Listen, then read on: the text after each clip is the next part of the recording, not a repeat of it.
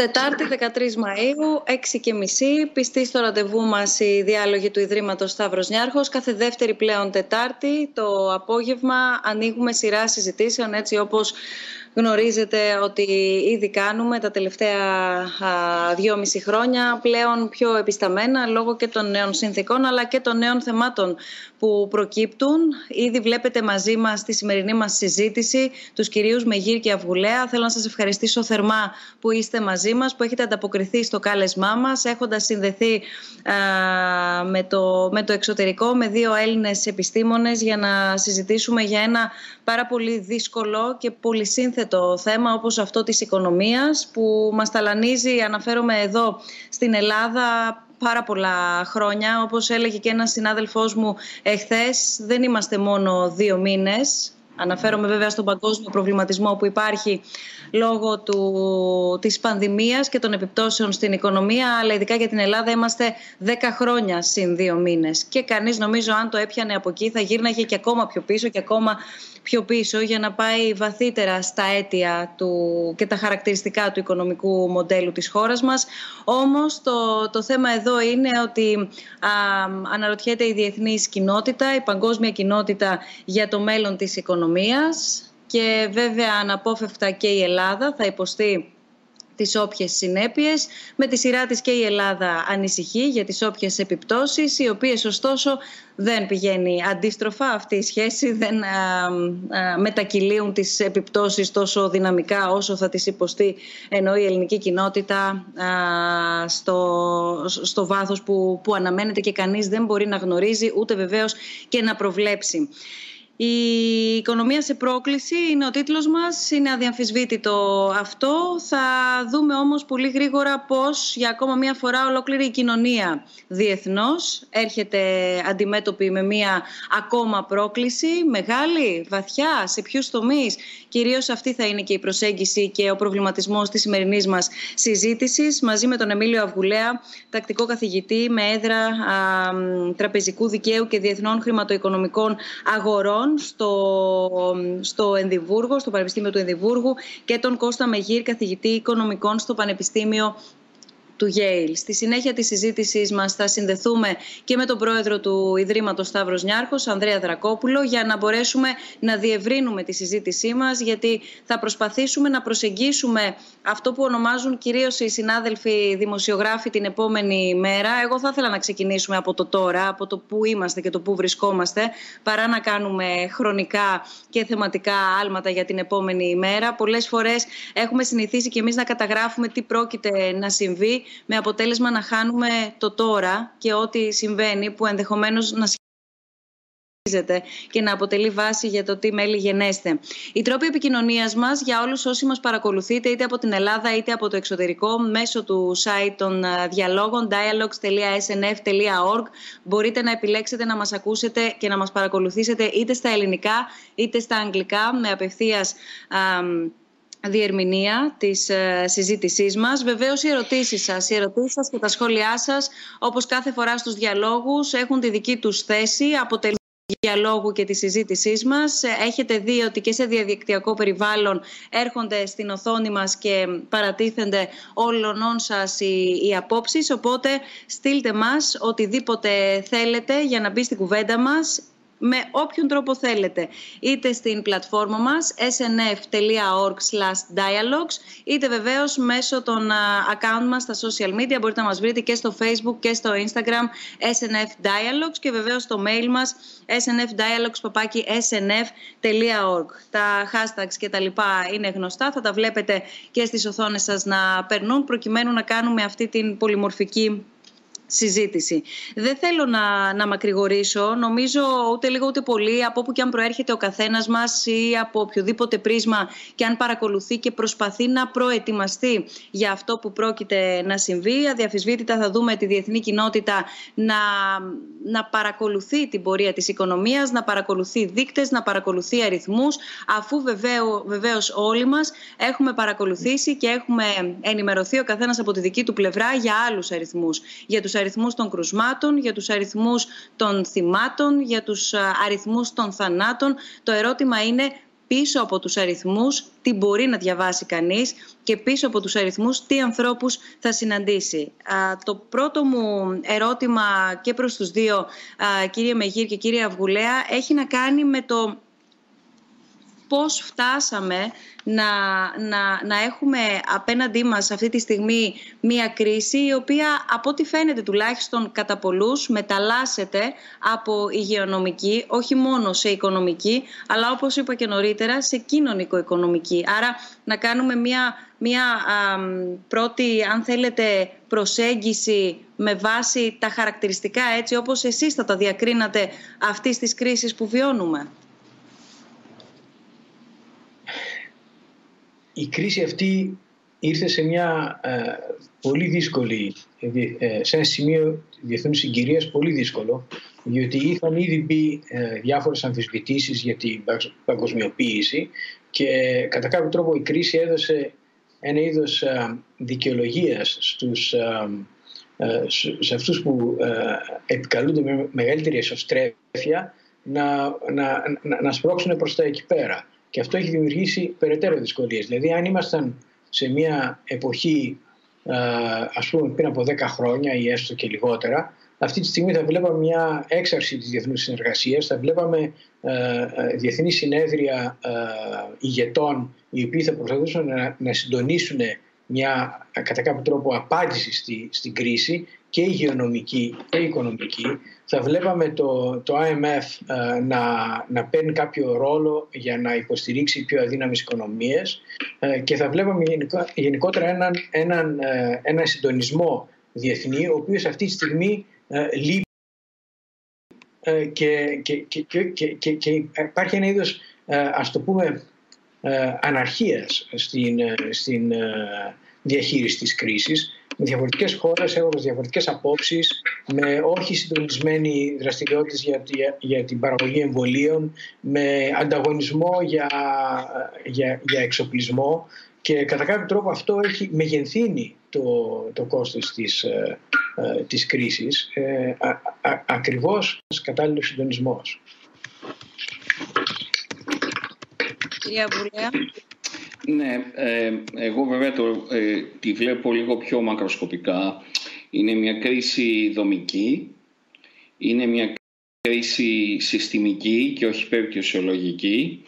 Είναι μια κρίση της οποίας τα αίτια πηγαίνουν πολύ μακριά. Το 2004 υπήρξε ένα περίφημο βιβλίο που έλεγε να σώσουμε τον καπιταλισμό από τους καπιταλιστές. Δυστυχώς το 2008 δεν σώσαμε τίποτε. Ε, Εκείνο που κάναμε βέβαια, το οποίο ήταν ορθό, είναι να ισχυροποιηθεί με πολύ μεγάλο κόστος το παγκόσμιο χρηματοπιστωτικό ε, σύστημα. Με αποτέλεσμα όλη αυτή η υπερπροσφορά ρευστότητας που δημιουργήθηκε μετά το 2008 πήγε σε πολύ βραχυπρόθεσμους οικονομικούς σκοπούς, κερδοσκοπικούς ως επιτοπλίστων και δημιούργησε μια πλειάδα βραχυπρόθεσμων α, οικονομικών δραστηριοτήτων. Είδαμε το uberization της εργασίας, είδαμε το uberization, δηλαδή την κατάτμιση σε, πολύ σε κομμάτια πολύ βραχυχρόνιας οικονομικής δραστηριότητας και ε, ε, εργασιακών συμβολέων το, του οικονομικού γίγνεσθε με αποτέλεσμα να δημιουργήσουμε ένα, θα, το, θα χρησιμοποιούσα μια λέξη από την οικολογία, ε, να δημιουργήσουμε ένα οικοσύστημα ειδικά στη Δύση το οποίο δεν ήταν ούτε ανθεκτικό ούτε επαρκώς διαφοροποιημένο. Εγώ έχω πει και αλλού ότι και ένα άλλο τύπο φυσικής καταστροφής να είχαμε τα, αποτέλεσμα θα, τα αποτελέσματα θα ήταν τα ίδια διότι οι αξίες ήταν υπερπληθωρισμένες λόγω της α, φούσκας χρέους για την οποία ευθύνονται εν μέρη βέβαια, ίσως και να μην μπορούσαν να κάνουν και διαφορετικά. Οι κεντρικές τράπεζες με την άφθονη παροχή ρευστότητας χωρίς, καμία, χωρί, ε, ε, χωρίς κανένα περιορισμό ε, κολλημένο πάνω στην παροχή ρευστότητας που δημιούργησαν μετά το 2010 κυρίως. Βλέπουμε λοιπόν μια υποχώρηση των αξιών, οι οποίες έτσι και αλλιώς ήταν υπερπληθωρισμένες και η κρίση γίνεται και η κοινωνική για δύο λόγους. Πρώτον, διότι ήδη είχαν δημιουργηθεί τρομακτικά επίπεδα ανασφάλειας.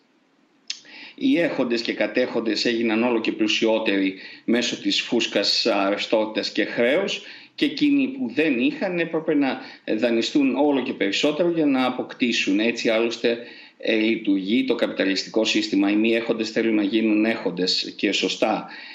Το θέμα είναι υπό ποιους όρους, υπό ποιες προποθέσει το κράτος υποχώρησε ακόμη περισσότερο και αντί να παίξει το ρόλο του ρυθμιστή, ο οποίος το αρμόζει, το κράτος δεν πρέπει να είναι ιδιοκτήτης, ρυθμιστής της οικονομίας πρέπει να είναι και α, βέβαια εγγυητής της κοινωνικής ασφάλειας. Το κράτος υποχώρησε ακόμη περισσότερο, η παροχή δημόσιων αγαθών υποχώρησε ακόμη περισσότερο, δημιουργώντας τρομακτική εργασιακή και όπως βλέπετε σήμερα κοινωνική ανασφάλεια, η οποία σιγά σιγά γίνεται και οικονομική ανασφάλεια. Και τι θα γίνει, ήδη ήμασταν και σωστά το επεσήμανε ο κύριος ε, Μεγκύρ στην αρχή στην αρχή της αποπαγκοσμιοποίησης. Τώρα η τάση αυτή θα ενταθεί, αλλά εδώ δεν πρόκειται για, για ένα γεγονός το οποίο μπορείς να αντιμετωπίσεις μόνο με διεθνή συνεργασία όπως έγινε ας πούμε το 2008 ειδικό με ενέργειες του συντοπίτη μου λίγο πιο πέρα με ενή του Gordon Brown του τότε Πρωθυπουργού των Εργατικών. Εδώ πραγματικά σε, βρίσκονται όλες οι εθνικές οικονομίες σε κίνδυνο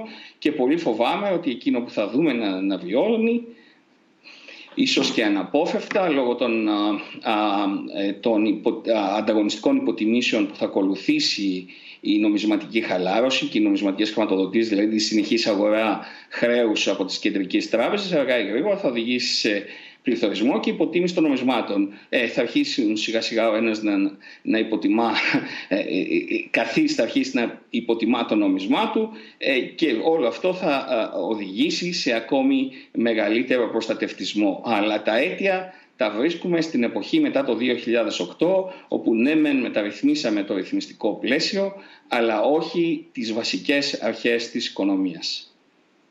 Θα επιστρέψω στο, στο, στο κομμάτι της κοινωνίας, ε, αν θέλετε και αν μπορώ να το πω έτσι λίγο πιο, πιο γενικά για να, για να σταθούμε αρκετά και να δούμε ε, ως βάση πώς ε, μετά μπορεί να κινηθεί όλη η οικονομία και να κινηθεί ολόκληρος ο, ο μηχανισμός του εκάστοτε μοντέλου οικονομίας. Γιατί από τις κοινωνικές ανισότητες Φερρυπίν προκύπτει ένα πάρα πολύ βασικό ερώτημα. Αναφερθήκατε στο μοντέλο του καπιταλιστικού συστήματος το γιατί είδους ανταγωνισμό μιλάμε γιατί μία από τις βασικές ε, αρχές είναι να υπάρχει ανταγωνισμός ή πόσο δε μάλλον ο λεγόμενος υγιής ανταγωνισμός. Το βάζω στην άκρη Θέλω από την αρχή της ε, κουβέντας μας, αν, αν είναι δυνατό, να μας δώσετε να κατανοήσουμε, επειδή αρκετοί γυρίζουμε στο 2008, αρκετοί κάνουμε μία συζήτηση ενώ όχι επιστημονική και ε, εξειδικευμένη, αλλά κάνουμε μία σύγκριση με τη συγκεκριμένη χρονική περίοδο,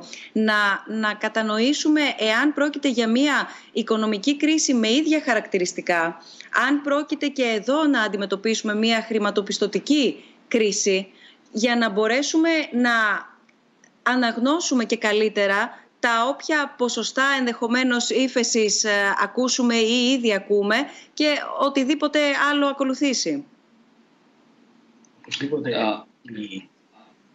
Παρακαλώ. Ναι, ναι.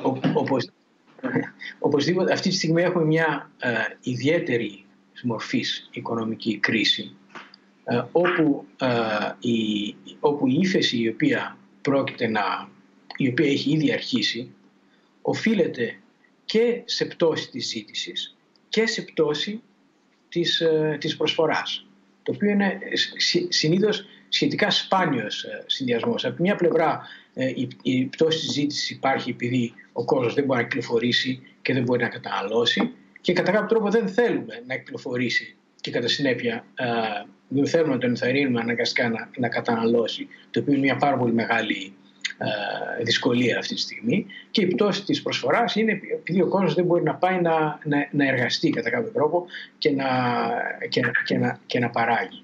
Τώρα, ε, βεβαίως μια τέτοιου είδους κρίση μπορεί να, να βλάψει και το χρηματοπιστωτικό ε, σύστημα, ε, αλλά ε, και γι' αυτό είναι πάρα πολύ σημαντικό να υπάρχει μια συντονισμένη απάντηση στην κρίση. Από τη μία πλευρά οι μεγάλες οικονομίες σαν την Αμερική μπορούν να το ξεπεράσουν με το δανεισμό, μπορούν αυτή τη στιγμή να δανείζονται ουσιαστικά δωρεάν διότι το, το δολάριο είναι, ε, είναι reserve currency. Εγώ προσωπικά δεν πιστεύω ότι υπάρχει ε, πληθωρισμός στον ορίζοντα αυτή τη στιγμή. Δεν υπάρχει, δεν υπάρχει το, το, το στοιχείο της ζήτησης. Βέβαια στο μέλλον, αν συνεχίσουν ε, τελείως χαλαρά όλα τα, ε, ε, όλη η προσφορά χρήματος, θα μπορούσε. Αλλά αυτή τη στιγμή δεν πιστεύω να είναι κάτι το οποίο πρέπει να μας απασχολήσει.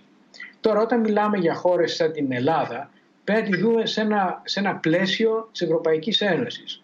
Ε, μια, μια χώρα σαν την Ελλάδα από μόνη της θα πληγεί πάρα πολύ βαθιά διότι δεν έχει τη δυνατότητα αυτή τη στιγμή να, ε, να δανειστεί και, κατα, και, ε, να, να, να, να προχωρήσει σε, σε πολιτικές υποστήριξης του κόσμου και της αγοράς εργασίας κλπ. χωρίς κάποιο backing από την, από την Ευρωπαϊκή Ένωση. Αυτό είναι πάρα πολύ σημαντικό, σημαντικό όσον αφορά την Ελλάδα και την Ευρωπαϊκή Ένωση να υπάρξει υποστήριξη από το συνολικό ευρωπαϊκό σύστημα. Είτε με μορφή ευρωομολόγων, είτε ε, η μορφή ε, grants κλπ. Τώρα πώς βλέπουμε τις άλλες πιο μικρές οικονομίες, εγώ πιστεύω ότι υπάρχει σοβαρό πρόβλημα. Διότι οι οικονομίες οι οποίες δεν έχουν ένα ευρύτερο πλαίσιο για να, ε, για, για να υποστηρίξουν τις, ε, την, ε, τις, τις αγορές τους αυτή τη στιγμή θα βρεθούν σε, σε πάρα πολύ μεγάλη δυσκολία γιατί, γιατί θα έχουν πολύ μεγάλη δυσκολία να, να δανειστούν ε, σχετικά. Τώρα δεν ξέρω ακριβώς πώς θα εξελιχθεί η συζήτηση, αλλά ένα πράγμα που συμφωνώ με τον κύριο Αυγουλέα είναι ότι πρέπει να μακροπρόθεσμα πρέπει να κοιτάξουμε το πώς είναι οργανωμένη η κοινωνία μας γιατί η, η κρίση αυτή έχει, έχει δείξει ε, δύο, δύο πράγματα. Έχει δείξει ότι ε, υπάρχουν ε, από τη μία πλευρά εργαζόμενοι οι οποίοι είναι γενικά χαμηλά πληρωμένοι και είναι χαμηλά πληρωμένοι επειδή δεν έχουν, δεν έχουν σπανιότητα κατά κάποιο τρόπο. Αλλά από την άλλη πλευρά στο κέντρο της κρίσης είναι απαραίτητοι. Όπως για παράδειγμα όλοι οι οποίοι ασχολούνται με τη διανομή τροφίμων, με την υγεία κλπ. Και από την άλλη πλευρά οι κοινωνίες μας ε, και μιλάω και για την Ελλάδα αλλά μιλάω και για την ε, Αμερική οπωσδήποτε πρωτίστως και λίγο λιγότερο για την Αγγλία δεν έχουν αρκετά συστήματα υποστήριξης των, ε, των, των αδυνάμων και βρισκόμαστε σε μια κατάσταση τώρα όπου η πιο αδύναμη οικονομικά είναι και η πιο απαραίτητη. Οπότε πρέπει να σκεφτούμε λίγο το, το κοινωνικό μας σύστημα. Αλλά ίσως να πρέπει να το συζητήσουμε πιο μετά, γιατί αν θέλετε να μιλήσουμε για το για το πώς θα διαχειριστούμε και πώς θα βγούμε από την κρίση μικροπρόθεσμα, το οποίο κατά, κατά κάποιο τρόπο προέχει. ναι, εγώ συμφωνώ απολύτως με τον κύριο Μεγκύρ και συμφωνώ επίσης ότι ο πληθωρισμός θα είναι πρόβλημα του μέλλοντος, όχι του παρόντος. Ε, εκείνο που έχουμε σήμερα είναι όντως κρίση της πραγματικής οικονομίας, όχι κρίση του χρηματοπιστωτικού συστήματος όπως είχαμε το 2008, άρα έχουμε ανάστροφη πορεία, αλλά βεβαίως όσο η κοινωνική κρίση, όπως βλέπετε η κοινωνική κρίση δημιουργεί, επιτείνει την, την οικονομική κρίση, έχουμε κάθε πτώση της α, ζήτησης, διότι οι άνθρωποι αυτοί τώρα είναι σε επιδόματα και αργότερα δεν θα έχουν καθόλου δουλειά ούτε, ούτε επιδόματα, οπότε ε, προσπαθούν όσο και, όλο, όλο και περισσότερο να μειώνουν τη ζήτησή τους και τα έξοδά τους. Δηλαδή η ύφεση σε αυτή την περίπτωση θα γίνει ακόμη μεγαλύτερη διότι θα είναι και αυτοεκπληρώμενοι. Ε, έχουν εντελώς αλλάξει οι προσδοκίες για το τι εισόδημα θα έχουν τα νοικοκυριά του χρόνου, αν θα έχουν εργασία, αν θα μπορούν να καλύψουν τις υποχρεώσεις τους. Και βεβαίως ο πρώτος που θα πληγεί αν συνεχιστεί η κρίση μερικούς μήνες ακόμη το χρηματοπιστωτικό σύστημα, διότι βέβαια όλα αυτά τα υπερχρεωμένα νοικοκυριά και υπερχρεωμένες και υπερμοχλευμένες επιχειρήσεις οι οποίες δεν, πουλά, δεν, ή δεν κατασκευάζουν α, λόγω του lockdown είτε δεν πουλάνε διότι δεν υπάρχει κανείς να αγοράσει το προϊόν τους θα δημιουργήσουν of course βεβαίως στο εγγύς μέλλον μια καταιγίδα μη εξυπηρετούμενων δανείων. Βεβαίως το χρηματοπιστωτικό σύστημα είναι πολύ πιο ισχυρό, είναι ε, πολύ πιο εύρωστο από ό,τι ήταν το 2008, πολύ καλύτερα κεφαλαιοποιημένο, ε, ε, με πολύ καλύτερης ποιότητας διοικητικά συμβούλια, πολύ καλύτερο εποπτικό πλαίσιο και ούτω καθεξής. Αλλά, εν πάση περιπτώσει, κανένας δεν είναι προετοιμασμένος για ένα τσουνάμι τέτοιας τέτοιας έντασης. Οπότε, αν συνεχιστεί η κρίση για μερικούς μήνες ακόμη, που θα συνεχιστεί, αναγκαστικά θα περάσει σιγά σιγά και στο χρηματοπιστωτικό σύστημα και οι πρώτοι που θα πληγούν βέβαια είναι οι πιο αδύναμοι και τα πιστοτικά, χρηματοπιστωτικά συστήματα των πιο αδύναμων χωρών. Δηλαδή ακόμη και αν δεν έχουμε κρίση στο χρηματοπιστωτικό σύστημα της δύσης ή των ανεπτυγμένων χωρών όπως είχαμε το 2008 λόγω της υπερμόχλευσης, ε, ε, της υπερχρέωσης ε, επιχειρήσεων και νοικοκυριών διότι για άλλη μια φορά θα σωθούν από την υπερβολική ε, χορήγηση ρευστότητα από τις κεντρικές τράπεζες και τα αρνητικά επιτόκια, το πιθανότερο είναι ότι θα έχουμε κρίση και στον χρηματοπιστωτικό τομέα, στις αναπτυσσόμενες οικονομίες, στις αναδυόμενες αγορές, ο οποίος βέβαια αργά ή γρήγορα θα μεταφερθεί αν δεν πάρθουν μέτρα, δεν υπάρξει διεθνής συντονισμός όπως ανέφερε και ο κύριος Μεγκύρ, που δεν θα υπάρξει, διότι μπαίνουμε σιγά σιγά στην εποχή του των ψυχρών εμπορικών πολέμων και του προστατευτισμού. Δεν είναι το 2008 και δεν υπάρχουν και εκείνα τα ηγετικά αναστήματα που υπήρχαν το 2008 και ήδη ανέφερα τον Gordon Brown, αλλά δεν ήταν μόνος του και η κινέζικη ηγεσία ήταν διαφορετικής, διαφορετικού τύπου. Ε, και βεβαίως η κυβέρνηση Ομπάμα στις Ηνωμένες Πολιτείες.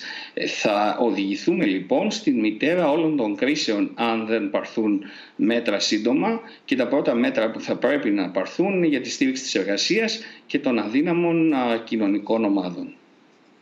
Άρα ναι, θα επιστρέψουμε... Ναι, ναι.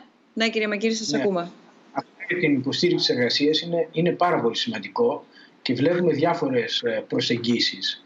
Και κατά τη γνώμη μου η, η, η Βρετανική προσέγγιση έχει υπάρξει η πιο έξυπνη και η πιο καλύτερη, αλλά βέβαια και είναι ακριβή.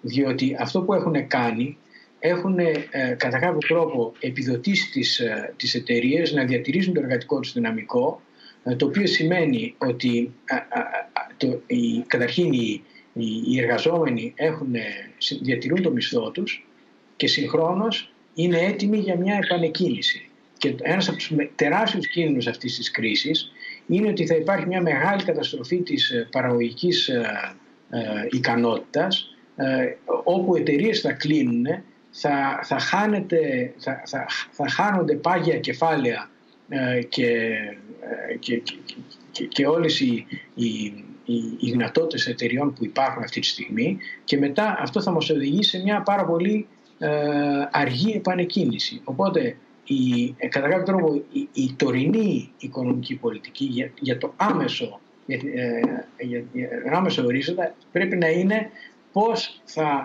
ε, υποστηρίξουμε τους εργαζόμενους και πώς θα ε, οργανώσουμε την οικονομική πολιτική ώστε η επανεκκίνηση να, να, να μην καθυστερήσει. Ε, διότι αν αφήσουμε την παραγωγική ικανότητα ε, των χωρών να, να καταστραφεί, τότε όχι μόνο θα έχουμε μια πάρα πολύ βαθιά κρίση που θα την έχουμε έτσι κι αλλιώς, αλλά μετά θα μας πάρει πάρα πολύ καιρό να ξαναξεκινήσουμε. Και αυτή η ιδέα που είχαν στη Βρετανία να επιδοτήσουν απευθείας εταιρείες υπό τον όρο να κρατήσουν τους, ε, τους εργαζόμενους είναι, ε, ε, είναι μια ακριβή αλλά ε, μια εξαιρετική προσέγγιση του προβλήματος. Άρα κρατώ για αμέσως μετά κατά τη διάρκεια της συζήτησής μας τις ευθύνες για να δούμε πια τις ευθύνες τόσο σε εθνικό επίπεδο της κάθε χώρας βάσει και του συνολικού πλαισίου μέσα στο οποίο λειτουργεί κάθε οικονομία εγχώρια Επιπρόσθετα όμως και της συνολικότερης ευθύνης και αναφέρομαι πάρα πολύ συγκεκριμένα στις χώρες της Ευρωπαϊκής Ένωσης, την ομπρέλα Ευρώπη και τις ευθύνες της ε, Ευρώπης. Έχουμε πρόσφατα και τα αποτελέσματα από το Eurogroup. Έχουμε όμως πρόσφατη και όλη αυτή την προσπάθεια συνεννόησης για ακόμα μία φορά των ευρωπαϊκών χωρών εδώ και δύο μήνες σε ένα κοινό πρόβλημα. Και βεβαίως ε, τη, την οικονομία ευρύτερα των Ηνωμένων Πολιτειών και τη σχέση έτσι όπως διαμορφώνονται με την Κίνα. Ένας άλλος ε, επίσης παράγοντας, ο οποίος με πολύ μεγάλο ενδιαφέρον και αγωνία περιμένουμε να δούμε πού θα καταλήξει, έστω και στη ρητορική την οποία ακούμε. Δηλαδή, ακόμα και αν δεν γίνει κάτι πράξη, έστω και η ρητορική πώς επηρεάζει και πώς διαμορφώνει την, ε, την οικονομία. Μένοντας στο, στο κοινωνικό ε, πεδίο που σίγουρα εδώ πέρα ερχόμαστε αντιμέτωποι και όλοι με, με ευθύνες και με, με πρωτοβουλίες. Βέβαια πρωταρχικές είναι και το επαναλαμβάνω όπως όλοι πολύ καλά γνωρίζουμε του, του κράτους, οι επίσημες α, θεσμοθετημένες πρωτοβουλίες που πρέπει να, να ληφθούν α, ενδεχομένως. Θέλω να αναφερθώ στην, από την πλευρά των, των Ιδρυμάτων και από την πλευρά συγκεκριμένα του Ιδρύματος Σταύρος Νιάρχος στην πρωτοβουλία που ανακοινώθηκε το περασμένο διάστημα και κυρίως και κατά βάση στο σκεπτικό αν θέλετε και τον, τον τρόπο που έρχεται να δηλώσει την στήριξή του όπου εκδηλωθεί ανάγκη. Η δωρεά η συγκεκριμένη είναι γνωστή και πρόκειται για μια διεθνή πρωτοβουλία δράσης για την πανδημία του COVID-19. Είναι ύψους 100 εκατομμυρίων δολαρίων με το σκεπτικό ότι ούτως ή άλλως απευθύνεται ως διεθνές ίδρυμα σε ένα εύρος χωρών. Ήδη το Ίδρυμα Σταύρος Νιάρχος δραστηριοποιείται σε 120 α, χώρες ανά το πλανήτη. Και εδώ βλέπουμε κάποιους άξονες που αναπτύσσεται αυτή η πρωτοβουλία. Βλέπουμε κάποιους άξονες που αναπτύσσεται αυτό το σκεπτικό και ουσιαστικά το, το, η στόχευση, αν θέλετε, πίσω από τον τρόπο της υποστήριξης από την πλευρά του, του Ιδρύματος Σταύρος Νιάρχος ε, έχουν να κάνουν αρκετά με την επόμενη μέρα. Είναι η πρωτοβουλία η οποία ουσιαστικά, και αν μου επιτρέπετε να το πω και λίγο πιο απλά, λέει ότι ναι μεν Είμαστε εδώ για οτιδήποτε και οποιαδήποτε ανάγκη πρώτης γραμμής, αλλά η προσοχή μας κυρίως βρίσκεται στην επόμενη μέρα. Γιατί η επόμενη μέρα έχει να αντιμετωπίσει θέματα όπως για παράδειγμα η διασφάλιση της σύντησης, ακριβώς επειδή τα ποσοστά ανεργίας ανησυχούν και ανησυχούν παγκοσμίως, ούτως ή άλλως για αρκετές χώρες συμπεριλαμβανομένης της Ελλάδας και όχι μόνο απασχολούσαν. Ενδεικτικά στις Ηνωμένες Πολιτείες ε, διάβαζα ότι τα, τα ποσοστά της ανεργίας έχουν φτάσει το τελευταίο δίμηνο, τις τελευταίες μόλις ημέρες, στα χειρότερα ποσοστά των τελευταίων δεκαετιών, εκεί που το Φεβρουάριο οι Ηνωμένες Πολιτείες είχαν φτάσει σε ένα πάρα πολύ καλό ποσοστό έχοντας αντιμετωπίσει την ανεργία. Τώρα σημειώνονται ποσοστά υψηλότερα ακόμα και σε σχέση με ποσοστά που μας γυρίζουν πίσω στα χρόνια του Δευτέρου Παγκοσμίου Πολέμου.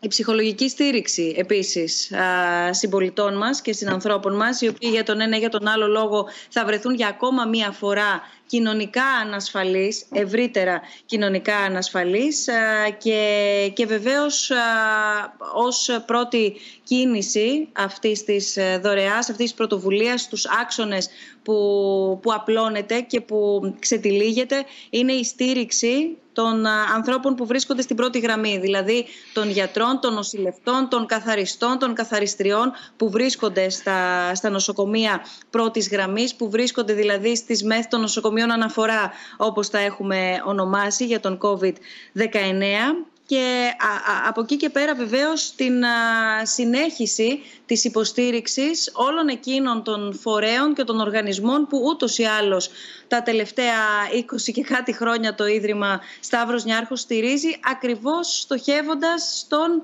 κοινωνικό ιστό και ακριβώς στοχεύοντας στην τόνωση της, ε, της κοινωνίας με, με τρόπο έτσι ώστε να, να μπορούμε με κάποιο τρόπο να στεκόμαστε όλοι, όλοι αξιοπρεπείς ως μέλη της, ε, της κοινωνίας που στη συνέχεια μας απασχολεί η οικονομία.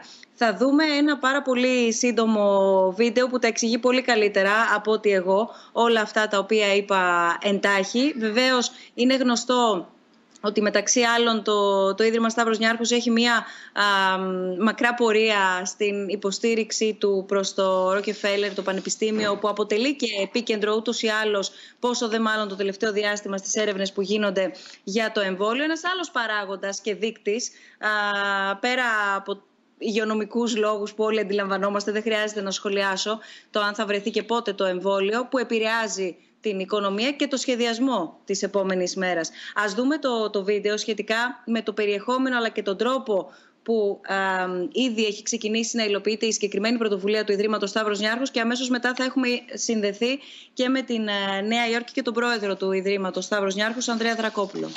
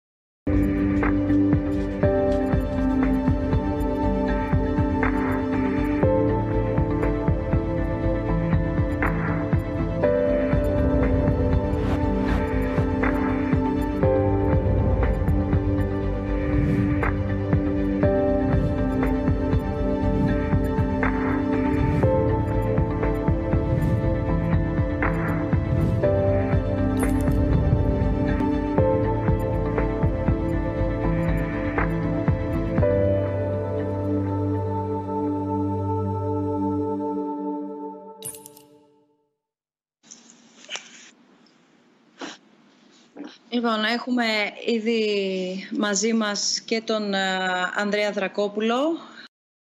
Για να συνεχίσουμε τη συζήτησή μας από εκεί που την αφήσαμε, έχοντας βάλει και έναν ακόμα άξονα αυτών της υποστήριξης, έχοντας στο, στο επίκεντρο, όπως λέγαμε και νωρίτερα, την κοινωνία που από ό,τι φαίνεται από όποια οπτική και αν το κοιτάξουμε, όλοι οι δρόμοι εκεί οδηγούν στο πώς είναι δομημένη η κοινωνία μας, στο πού στοχεύουμε για, την, για να προλάβουμε τα χειρότερα ή να προλάβουμε αυτό που επιφυλάσσει η επόμενη μέρα αυτή τη φορά από την κρίση της πανδημίας. Το θέμα είναι ότι τις κρίσεις κανείς δεν μπορεί να τις αποτρέψει, ενδεχομένως να μην μπορεί και να τις προβλέψει. Άρα πόσο έτοιμη ή πόσο ανθεκτική είναι η κοινωνία η οποία καλείται να τις υποστεί, να υποστεί τις συνέπειες της κρίσης και ταυτόχρονα να φανεί και δυνατή για να μπορέσει να, να προχωρήσει και να δώσει συνέχεια. Πήραμε μία, μία γεύση από την πρωτοβουλία που ανακοίνωσε τον προηγούμενο μήνα το Ίδρυμα Σταύρος Νιάρχος για την ανακούφιση από όλες τις συνέπειες που ήδη έχουμε ένα κύμα αυτών αντιμετωπίσει και πρόκειται βέβαια το μεγαλύτερο να το δούμε και να το βρούμε μπροστά μας. Έχει όμως αξία να καταλάβουμε και εδώ και θα ήθελα να ξεκινήσουμε με αυτό. Όπως νωρίτερα συζητούσαμε με τον κύριο Μεγύρη και τον κύριο Αυγουλέα για τα νούμερα της οικονομίας και για τους δείκτες, τι ακριβώς σημαίνει και τι ακριβώς υπάρχει πίσω από τα νούμερα, αξίζει νομίζω κανείς να καταλάβει πέρα από το εφάνταστο, ας μου πει ότι ναι, μιλάμε για μια μεγάλη υποστήριξη, να δούμε λίγο ποιο είναι το σκεπτικό και ποιος είναι ο στόχος και ε, άρα γιατί προκύπτει και πού αποσκοπεί αυτή η, πρωτοβουλία του Ιδρύματος Σταύρος Νιάρχος. Ναι, καλησπέρα σε όλους και καλημέρα.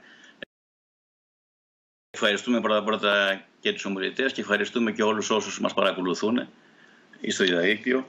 Να πω απλώς ότι και από τη συζήτηση την οποία έχετε κάνει ήδη ότι υπάρχουν πάρα πολλά πράγματα τα οποία δεν, δεν ξέρουμε και κανείς μας δεν ξέρει αυτή τη στιγμή.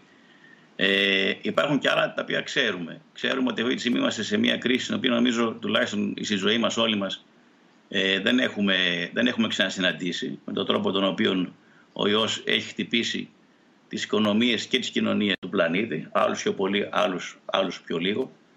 Ξέρουμε επίσης ότι, όπως είπατε ήδη, ότι οι, οι αδύναμοι είναι αυτοί οι οποίοι την πληρώνουν πιο πολύ από όλους.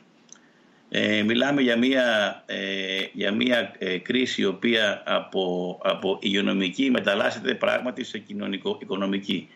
Απλά εδώ να μην ξεχάσουμε ότι η υγειονομική κρίση είναι μαζί μας ακόμα. Και το άσχημο είναι ότι ε, είμαι πιο οπτιμίστας από ό,τι άκουσα ε, ε, εσάς να μιλάτε και θα παραμείνω πιο οπτιμίστας. Αλλά δεν, δεν, δεν υπάρχει αμφιβολία ότι αυτή τη στιγμή είμαστε σε μια υγειονομική κρίση και συγχρόνως σε μια κοινωνικο-οικονομική. Ε, και όπως είπα πριν δεν ξέρουμε πάρα πολλά και το πιο βασικό το οποίο δεν ξέρουμε είναι πώς θα, πώς θα λήξει αυτή η υγειονομική κρίση. Ακούγονται πολλά. Ε, και πάλι το, το, το άσχημο είναι λιγάκι ότι κανείς δεν ξέρει, κανείς δεν είναι σίγουρος. Αλλά το πώς θα τελειώσει η υγειονομική κρίση είναι αυτή η οποία θα κρίνει το πώς και πότε θα τελειώσει, είναι αυτή η οποία θα κρίνει το βάθος της κοινωνικο-οικονομικής κρίσης και ποια είναι τα όπλα με τα οποία μπορούμε να αντιμετωπίσουμε αυτή την κοινωνικο-οικονομική κρίση. Ω παράδειγμα, είπατε πριν ότι δεν υπάρχει πληθωρισμός. Και πράγματι, τα τελευταία 20-25 χρόνια δεν υπάρχει πληθωρισμός. Τα, τα πράγματα αλλάζουν. Με την έννοια, ποια έννοια, ότι αν αύριο, που είναι, δεν, είναι, δεν είναι, αλλά ποτέ δεν ξέρεις, αν αύριο εμφανιστεί ένα φάρμακο antiviral το οποίο μπορεί πράγματι ε, όπως και το Remdesivir να βρει και, και ένα άλλο το οποίο πράγματι μπορεί ε, να, σώζει, να σώζει ζωές και να την κάνει elevate αυτή τη γρήπη, πιο, αυτό τον ιό, πιο πολύ σαν να είναι κοινή γρήπη, με τόση ρευστότητα η οποία υπάρχει στην αγορά και τόση ζήτηση η οποία περιμένει και περιμένει και, και ανθρώπινα μιλάω. Ο κόσμος θέλει να βγει, θέλει να, να, να, να πάει, σε, να πάει διακοπές, θέλει να, να ταξιδέψει, θέλει να αγοράσει. Λοιπόν, ε, λέω απλώς ότι αυτή τη στιγμή όλα παίζουν και θέλει μεγάλη προσοχή για μένα, είτε είναι κανείς scientist, είτε είναι ε, οικονομολόγος, είτε είναι πολιτικός. Θέλει μεγάλη προσοχή, διότι και πάλι για μένα τα πάντα παίζουν. Και πάλι υπάρχει ως γεγονός ότι οι αδύναμοι είναι αυτοί οι οποίοι, οι οποίοι δυστυχώς ε, τη, πληρώνουν. Και αυτό είναι θέμα κοινωνικό, οικονομικό, δηλαδή μπορούμε να κάνουμε πάρα πολλές συζητήσεις. Ε, δεν υπάρχει αμφιβολία ότι είναι υποχρέωση αυτών των οποίων έχουν και μπορούν να βοηθήσουν. Και αυτό το λέω σε ένα, σε μια, σε, κάτω από μια πιο μεγάλη ομπρέλα. Την ομπρέλα την οποία την υποστηρίζω χρόνια, ότι, ότι τα, τα κράτη μόνα τους, η έννοια του κράτους πρόνοιας, δεν μπορεί πια να ανταπεξέλθει. Αυτό το είδαμε και στο τέλος, ε, στα μέσα και το τέλος του προηγούμενου αιώνα. Ε, ο ιδιωτικό τομέας δεν μπορεί να ανταπεξέλθει μόνος του και το είδαμε αυτό και το 2008, το είδαμε, το είδαμε και τώρα. Ότι αν δεν υπήρχε κρατική βοήθεια, θα είχαν πέσει έξω όλοι. Λοιπόν, αυτό πρέπει σαν μεγάλα παιδιά να το, να το κατανοήσουμε όλοι και να καταλάβουμε, ακούγεται απλό, ότι μόνο με σωστές συνεργασίες κράτους και ιδιωτικού τομέα μπορούμε να προχωρήσουμε. Είναι μια πολύ απλή λογική, την οποία κανείς τη λέει και λέει, οκ, και τώρα τι. Όχι, δεν είναι και τώρα τι. Είναι ότι πράγματι πρέπει να σταματήσουμε και να πούμε, δηλαδή να αντιληφθούμε, όπως λένε, για να λύσεις ένα πρόβλημα πρέπει να καταλάβεις ότι το έχεις. Το έχουμε. Και τα κράτη το έχουν μόνα τους και ο ιδιωτικός τομέας το έχει μόνος του. Άλλη λύση δεν υπάρχει. Πρέπει να κάτσουμε στο ίδιο, στο ίδιο, στο ίδιο τραπέζι ε, και να γίνουν οι συνεργασίες οι σωστές. Δεν υπάρχει αμφιβολία ότι ζούμε επίσης και σε μια εποχή που εγώ τη λέω την εποχή Insta. Όλα είναι Instagram, όλα είναι Insta, όλοι ζουν για το σήμερα. Διότι μπορούμε να λέμε πάρα πολλά πράγματα, αλλά όταν στον 21ο αιώνα νοσοκομεία στη Νέα Υόρκη, στο κέντρο του κόσμου για πάρα πολλά πράγματα, δεν έχουν ε, προστατευτικά για τους νοσοκόμες και τους γιατρούς για παραπάνω από δύο μέρες, αυτό και μόνο του για μένα λέει πάρα, πάρα πολλά πράγματα. Λοιπόν, μιλάμε για αναγκαίες συνεργασίες, μιλάμε για πάρα πολλά πράγματα τα οποία δεν τα γνωρίζουμε, μιλάμε για πάρα πολλά τα οποία θα εξαρτηθούν από την υγειονομική κρίση η οποία τρέχει όπως μιλάμε, άλλο που έχουν πέσει τα, και οι θάνατοι και, οι, ε, και τα νούμερα ε, και μιλάμε για την, την ανάγκη να δουλέψουμε μαζί. Ε, αυτά σαν ε, αρχικά σχόλια. Το ερώτημα που τίθεται όμως, το, το, ναι, να προσθέσω μόνο ένα ερώτημα σε σχέση με κάτι το οποίο έχετε θίξει και οι τρεις. Πώς αυτό θα συμβεί και πώς αυτό θα συμβεί ε, και πρακτικά και φιλοσοφικά και εθνικά και ε, στο επίπεδο ενώσεων. Ε, με την έννοια του ότι αναφέρθηκε νωρίτερα στη συζήτηση η, η, η περαιτέρω ισοστρέφεια των κρατών η οποία παρατηρείται. Εδώ βλέπουμε μια εσωστρέφεια και μια καχυποψία, όχι απλά εσωστρέφεια, μεταξύ των χωρών μελών της ίδιας Ένωσης. Εδώ βλέπουμε μια εσωστρέφεια μεταξύ της ηγεσίας των ΗΠΑ σε επίπεδο προέδρου και ε, κυβερνητών των ε, πολιτιών. Βλέπουμε λοιπόν ότι δεν μπορούμε να συνεννοηθούμε μέσα στο σπίτι μας. απλά να πω πρωτού δώσω και αφήσω και πείτε το μόνο είναι ότι πρέπει να κοιτάμε ότι όλα αυτά τα προβλήματα, είτε πρόκειται περί της Ευρώπης, είτε πρόκειται στην Αμερική, είτε πρόκειται Κίνα-Αμερική, όλα αυτά προπήρχαν. Ο ιός ήρθε και μας κρεβράκωσε. Λοιπόν, ε, είναι νομίζω είναι, είναι θέματα τα οποία υπήρχαν και πριν, και πριν από τρεις μήνες. Σας δίνω το λόγο. Ναι. Ε, συμφωνώ με πάρα πολλά που είπε ο, ο κύριος Δρακόπουλος και οπωσδήποτε και με το πνεύμα. Ε, θέλω να πω ε, πολύ γρήγορα για τον πληθωρισμό, γιατί δεν πιστεύω να να είναι το κεντρικό μας θέμα. Ε, αυτό που έχεις για, για μένα σημασία αυτή τη στιγμή είναι να μην μας φοβίζει η πιθανότητα του μελλοντικού πληθωρισμού για τις ε, παρεμβάσεις που κάνουμε τώρα. Δεν μπορεί να είναι προτεραιότητα. Αυτό είναι το, το έχει βασικό. Έρθει, έχει έρθει ερώτημα εάν φοβάστε τον πληθωρισμό που μπορεί να προκαλέσουν οι ελλείψεις σε βασικά καταρχήν αγαθά. Εάν φοβάστε μήπως ο πληθωρισμός αυτός συναντήσει τον άλλο πληθωρισμό του άφθονου νεοτυπωμένου χρήματος από τις κινέζικες τράπεζες και καταρρεύσουν τα παγκόσμια αποθεματικά νομίσματα λόγω απώλειας εμπιστοσύνης. Και, και υπάρχει και δέλτα λίγο, λίγο απ' όλα. Ε, εξαρτάται και πάλι για μένα το πότε και πώς θα τελειώσει η υγειονομική κρίση. Αλλά στο μεταξύ, και εγώ συμφωνώ πλήρως, πρέπει να ανοίξουν οι κάνουλες, γιατί αυτή τη στιγμή μιλάμε για, για κοινωνικο-οικονομική κρίση, η οποία πρέπει οπωσδήποτε να τη βοηθήσουμε, να τη στηρίξουμε ο καθένας με όποιο τρόπο μπορεί. Ακριβώς αυτό είναι το πνεύμα ε, που, με το οποίο λέω ότι ο πληθωρισμός αυτή τη στιγμή δεν είναι η προτεραιότητα του, του σκεπτικού της οικονομικής πολιτικής. Τώρα για το, για το θέμα της υγειονομικής κρίσης θέλω, να, θέλω να πω κάτι ότι κατά κάποιο τρόπο δεν, είναι, δεν είμαστε στην περίπτωση όπου περιμένουμε να τελειώσει η υγειονομική κρίση για να δούμε τι θα γίνει αύριο. Διότι ξέρουμε ότι δεν μπορούμε να περιμένουμε το τέλος της υγειονομικής κρίσης η οποία θα διαρκέσει οπωσδήποτε ε, άλλο 1,5-2 χρόνια. Και, δεν μπορεί, και, εδώ είναι το, το μεγάλο μας δίλημα το διεθνές το οποίο δεν ξέρουμε ακριβώς πώς να διαχειριστούμε. Δεν, από τη μία πλευρά δεν είναι δυνατόν να περιμένουμε να, μην, ε, να, να, να, είμαστε όλοι απόλυτα ασφαλείς για να επανεκκινήσουν οι οικονομίες, γιατί αυτό θα δημιουργήσει μια οικονομική καταστροφή βιβλικών ε, ε, μεγεθών. και, άρα πρέπει να βρούμε τη χρυσή τομή του πώς, θα, του πώς θα επανεκκινήσουμε την οικονομία και ποιο επίπεδο κινδύνου θα, θα δεχτούμε ως κοινωνία για να επαλειτουργήσει, γιατί και, και το κλείσιμο της οικονομίας έχει και αυτό θύματα. Δηλαδή θα, θα χρεοκοπήσουν άνθρωποι, θα, θα πεθάνουν άνθρωποι σίγουρα.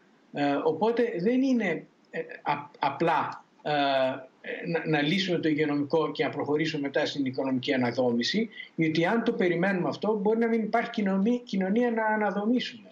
Ε, και εκεί είναι η πάρα πολύ μεγάλη δυσκολία και εκεί είναι η πολύ μεγάλη έλλειψη των σημερινών κυβερνήσεων των μεγάλων οι οποίες δεν έχουν κάποιο συγκεκριμένο σχέδιο του πώς θα ανοίξει η οικονομία και πώς θα διαχειριστούμε ε, το, ε, του, του, τους κινδύνους που, που υπάρχουν.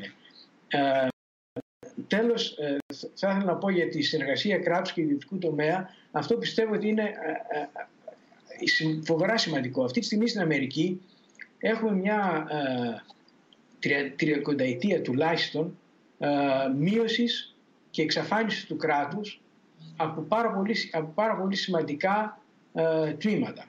Ε, έχουμε μια υποχώρηση ακόμα και στον τομέα της υγείας. Δεν γίνεται αυτό το πράγμα. Το κράτος παίζει ένα πάρα πολύ σημαντικό συντονιστικό ρόλο, ειδικά στις μοντέρνες κοινωνίες, και βέβαια ο ιδιωτικός τομέας είναι και αυτός κεντρικός. Και μια μεγαλύτερη αντίληψη ότι όλοι έχουν κάποιο stake στην οικονομία ε, και δεν μπορούμε απλώς να πηγαίνουμε σε ένα σπιράλ μείωσης του ρόλου του, του κράτους. Και συγχρόνως δεν μπορούμε να, ε, να εμποδίζουμε τον ιδιωτικό τομέα από να, από να λειτουργεί καλά. Δηλαδή η νέα κοινωνία στην οποία θα πάμε θα πρέπει να διαχειριστεί αυτή την ισορροπία του ρόλου του κράτους και του ιδιωτικού τομέα με ένα, με ένα πιο συστηματικό τρόπο. Αφήνω τον κύριο από σκέψης. Δεν σας ακούμε κυρία Αυγουλέα, δεν ξέρω αν υπάρχει κάποιο αν είστε στο, στο, στο mute αν υπάρχει κάποιο πρόβλημα. Ναι, δεν με ακούτε γιατί είχα κάνει mute να ακούω καλύτερα τους συνομιλητές. Ναι, ε, σωστά. Ναι, ναι. Ε, ε, εγώ θέλω να σταθώ σε δύο σημεία. Πρώτον, δεν υπάρχει έλλειψη α, κεφαλαίων αυτή τη στιγμή ή σπάνιδα ρευστότητας. Υπάρχει, ε, υπάρχει υπερπροσφορά κεφαλαίων και υπερπροσφορά ρευστότητας. Άρα, εκείνο που λείπει είναι συντονισμένες πολιτικές για το που θα πάνε και ο ρόλος του κράτους, ακριβώς όπως είπε και ο κ. Δρακόπουλος και ο κ. Μεγύρη, είναι στρατηγικός. Το κράτος δεν είναι ούτε καλός μάνατζερ, ούτε είναι καλός ιδιοκτήτης. Πρέπει όμως, είναι υποχρεωμένο όμως οι κρατικοί φορείς είναι υποχρεωμένοι, το κράτος είναι υποχρεωμένο να χρησιμοποιεί τους φόρους του για να προσφέρει υψηλής, υψηλότατης ποιότητας υπηρεσίες, ε, δημόσια αγαθά και δημόσιες υπηρεσίες. Αυτά συμπεριλαμβάνεται βεβαίως η υγεία και η, ε, η παιδεία και από την άλλη μεριά να παίζει ένα στρατηγικό ρόλο, ένα κατευθυντικό ρόλο όσον αφορά την οικονομική ανάπτυξη. Αυτή τη στιγμή... με τι κίνητρα, συγγνώμη, για να, για να μπορέσουμε να γίνουμε λίγο πιο συγκεκριμένοι, με τι κίνητρα αυτό μπορεί να γίνει; Όταν λέω με τι κίνητρα, έρχονται, στο μυαλό μου δύο, δύο, δύο πράγματα τα οποία ε, μπορεί τώρα λίγο να τα βάζω στη συζήτηση και κάπως άναρχα. Όμως από τη μία έχουμε το μοντέλο της πιο βρα, βραχυπρόθεσμων μοντέλων, μάλλον να το πω έτσι, επιχειρηματικής οικονομικής δραστηριότητας που θίξατε στην αρχή. Άρα αυτό δημιουργεί μια ομοιομορφία όπου με το πρώτο πλήγμα σαν ντόμινο καταραίει και δεν, υπάρχ, δεν υπάρχει αυτή η ποικιλία της οικονομικής δραστηριότητας και από την άλλη υπάρχει η έλλειψη ρευστότητας. Υπάρχει η έλλειψη ρευστότητας, από την άλλη όμως είμαστε ικανοποιημένοι με την απόφαση που έδωσε το Eurogroup προχθές ως Ευρώπη π.χ. Ναι, να τα πάρουμε, να τα πάρουμε ένα-ένα. Ναι, καταρχήν, για να, να καταρχήν, συγκεκριμένα με ποιες κινήσεις ναι. μπορεί να, να τονωθεί και να γίνει αυτή η αλλαγή στην οποία συμφωνείτε όλοι σας. Καταρχήν, α, α, ίσως να υπάρχει έλλειψη ρευστότητας στην Ευρωζώνη. Δεν υπάρχει έλλειψη ρευστότητας πουθενά αλλού στον κόσμο και ούτε και στην Ευρωζώνη, γιατί η Ευρωπαϊκή Κεντρική Τράπεζα αγοράζει χρέος εν αυθονία. Εκείνο που υπάρχει είναι έλλειψη στρατηγικής και εκείνο που υπάρχει είναι έλλειψη μακροπρόθεσμων επενδύσεων. Α, θα μπορεί να ακολουθηθεί το μοντέλο της Δανίας, όπου απαγορεύεται να δώσεις μερίσματα ή να χρησιμοποιήσεις για επαναγορά ιδίων μετοχών ή διάφορες άλλες τέτοιες ευλαπτικές οικονομικές πράξεις τα χρήματα που σου παρέχουν με κρατικές ενισχύσεις ή την ενίσχυση ρευστότητας που σου δίνουν οι κεντρικές τράπεζες και μπορεί βεβαίως να υπά... Ε, μπορούν να υπάρξουν περιορισμοί και στα επενδυτικά χρήματα που θα δοθούν αύριο να μην ας πούμε ε, επιδοτηθούν οι πετρελαϊκές, οι πετρελαϊκές εταιρείες να μην επιδοτηθούν εταιρείες όπως είναι η Uber ή η Airbnb να επιδοτηθεί η μακροχρόνια εργασία, η σταθερή εργασία οι, οι εργοδότες οι οποίοι παρέχουν εργασία και όχι με την πρώτη, με την πρώτη κρίση περνάνε τον λογαριασμό στην, στον δημόσιο τομέα. Ξέρετε εδώ το έχουν κάνει πάμπολοι, έχει δίκιο ο κ. Μεγκύρη, είναι εξαιρετικό το σχήμα ενίσχυσης και προστασίας της εργασίας στο Βρετανικό, αλλά με αφορμή το συγκεκριμένο πολύ γενναιόδωρο σχήμα φόρτωσαν σωρία εργοδοτών τους εργαζόμενους στο κράτος με αποτέλεσμα βέβαια να έχει ξεφύγει του προπολογισμού του το συγκεκριμένο σχήμα. Εδώ λοιπόν βλέπουμε και αυτό που είπε ο κ. Στακόπουλος ότι ο ιδιωτικός τομέας οφείλει να, οφείλει να συμπεριφερθεί υπεύθυνα και τώρα και στο μέλλον και δυστυχώς ε, δεν έχουμε δει δείγματα υπεύθυνης γραφής ε, από τον ιδιωτικό τομέα. Αφήνω τα ιδρύματα στην πάντα ε, μέχρι σήμερα και ξέρετε εγώ συμφωνώ με αυτό που είπε ο, ο Gates ή ο Warren Buffett, δεν θυμάμαι ποιος το είπε, ο πολύ πλούσιος που δεν, που δεν συνεισφέρει ρηπαίνει. Ήρθε λοιπόν η ώρα ο ιδιωτικός τομέας, εκείνοι που μπορούν και υπάρχουν άνθρωποι οι οποίοι έχουν δημιουργήσει περιουσίες μέσα στην κρίση να συνεισφέρουν. Δεν είναι ανάγκη να συνεισφέρουν, μπορούν να συνεισφέρουν με τους φόρους τους και να σταματήσουν να πιέζουν τις κυβερνήσεις για συνεχή εξάλληψη ή μείωση των φόρων τους ή μπορούν να συνεστέρουν φιλανθρωπικά όπως κάνουν τα ιδρύματα ή ακόμη καλύτερα, το καλύτερο όλων, να ανεβάσουν την ποιότητα των συνθηκών εργασίας των εργαζομένων τους και βεβαίως τους μισθούς. Διότι το βασικός τρόπος αυτή τη στιγμή για να επαναθαρμάνουμε την ζήτηση είναι η αύξηση του κατώτατου μισθού. Ας μην γελιόμαστε. Ίσως το ελάχιστο εγγυημένο εισόδημα να δημιουργεί προβλήματα αποφυγής αποστροφής προς την εργασία. Η αύξηση του ελάχιστου κατώτατου μισθού, εκείνο που θα δημιουργήσει είναι περισσότερη απασχόληση και περισσότερη ζήτηση και οικονομική ανάπτυξη. Εκεί λοιπόν το κράτος πρέπει να παίξει ένα στρατηγικό ρόλο, όπως πρέπει να παίξει ένα στρατηγικό ρόλο στην κατεύθυνση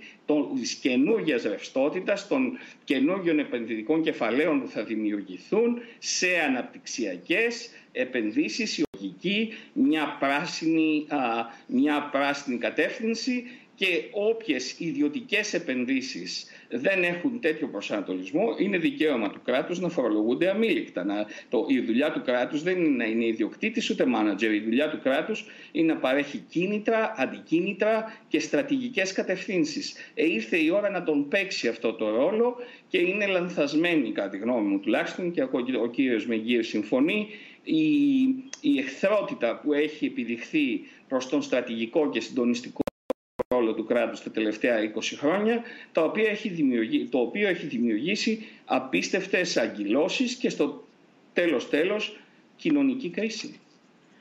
Απλά να πω σε αυτά, γιατί είναι πολύ ενδιαφέροντα τα πράγματα. Ε, τώρα το πήγατε λιγάκι πολύ προς το κράτος. Εγώ είμαι ο πρώτος ο οποίος λέω ότι το, ο ιδιωτικός τομέας πρέπει να κάνει πολλά και συμφωνώ πλήρως ότι πρέπει οι έχοντες, ε, το έχω ξαναπεί ε, πρέπει να βοηθήσουν και μπορούν να κάνουν πολλά περισσότερα. Αλλά αυτά όλα τώρα πρέπει να γίνουν κάτω από μια ομπρέλα σωστής συνεργασίας και στρατηγικής. Διότι τώρα μην κοροδευόμαστε και τα κράτη μόνα, μόνα τους, από εκεί άρχισε η ανάγκη και δόθηκε η ευκαιρία στον ιδιωτικό τομέα να μπει πιο δυνατά. Διότι τα κράτη, το, το κράτος πρόνοιας δεν άντεξε, δεν μπόρεσε. Λοιπόν, και εκεί μπήκε πλέον ο, ο ιδιωτικός τομέας πολύ πιο δυνατά. Ο ίδιος δεν μπόρεσε, ούτε αυτός μπόρεσε και φάνηκε νομίζω ξεκάθαρα αυτό το 2008. Θέματα ηθικής, θέματα πάρα πάρα, πάρα πολλά. Ε, αλλά και η διέχοντα. Δηλαδή δεν είναι τώρα να πούμε «Α, τα έκανε κατά ο ιδιωτικός τομέας να ξαναδώσουμε όλη τη δύναμη στο κράτος. Θέλει να γίνει σωστή συνεργασία και, και χρειάζεται σωστή ηγεσία, ηγέτες και χρειάζεται και ηθική.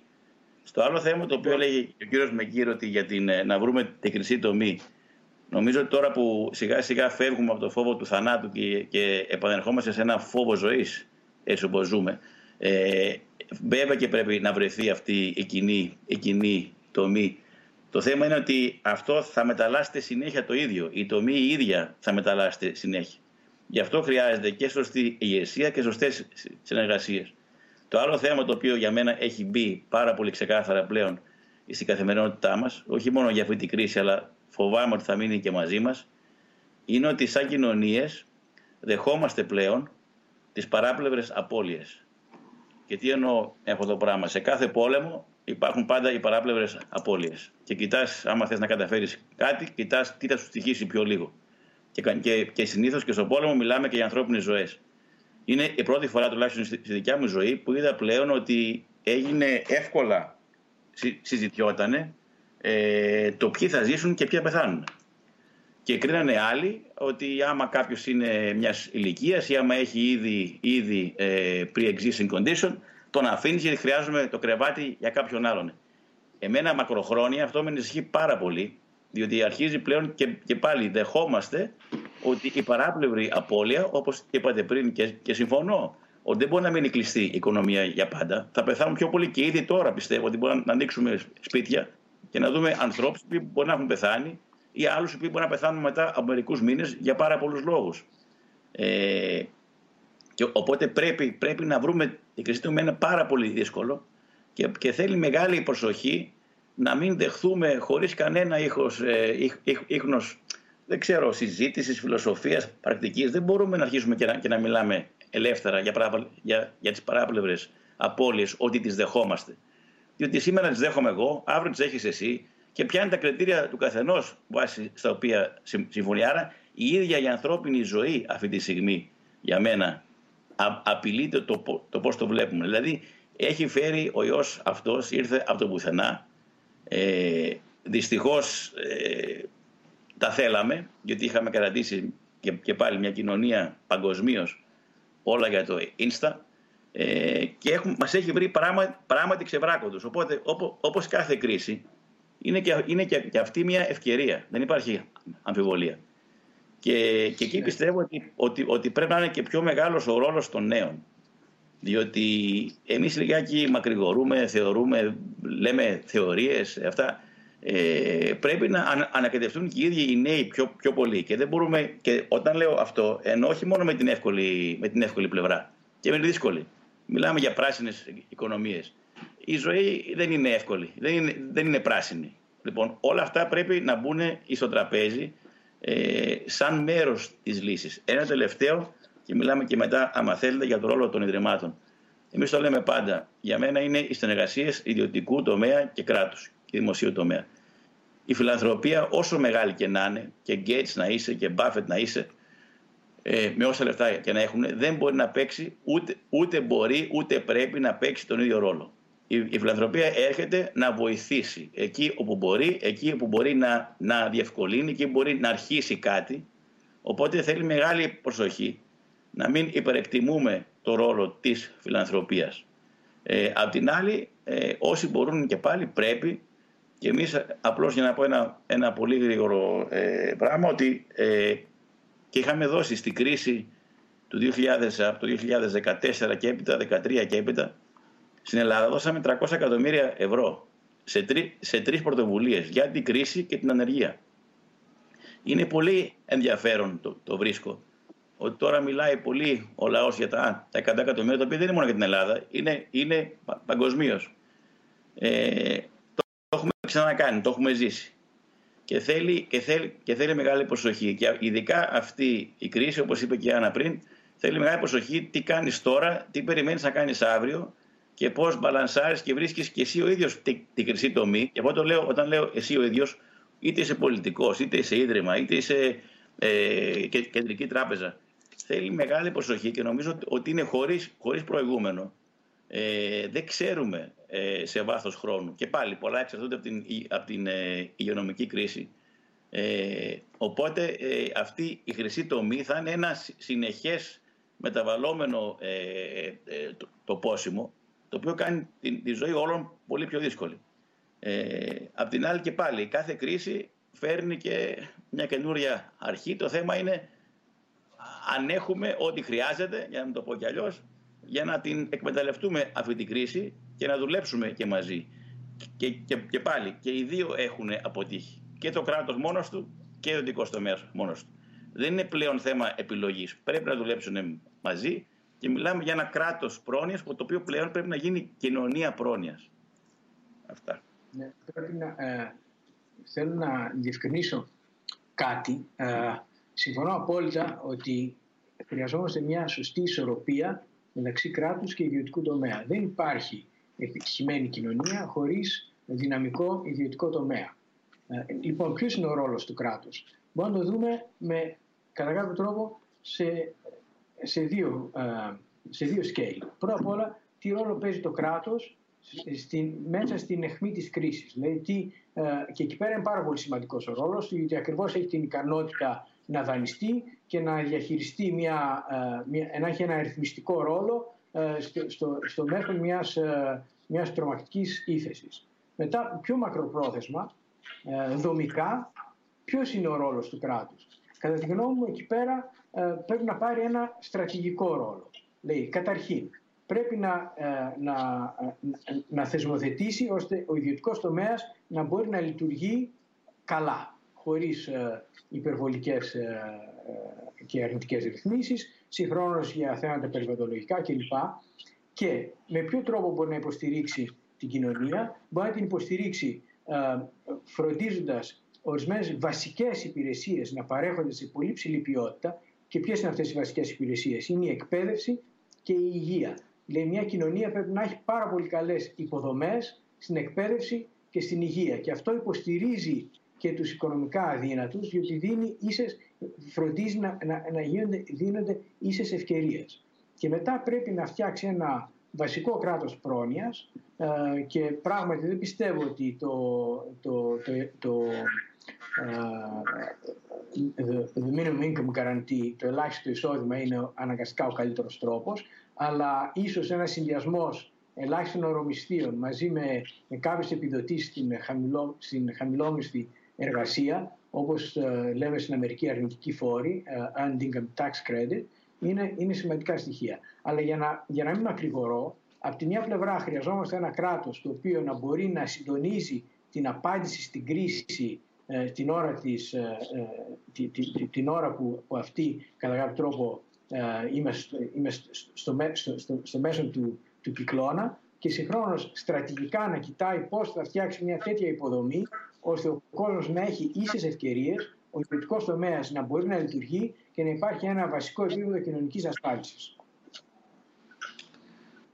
βέβαια εδώ θα πρέπει να επισημάνει κανένας ότι για να τα κάνει όλα αυτά το κράτος και εγώ είμαι εναντίον της κρατικοποίησης όλων, αυτά τα θεωρώ ιστορίες για μικρά παιδιά ε, και έχουν στοιχήσει εκλογικά σε ανθρώπους σαν τον Κόρμπιν.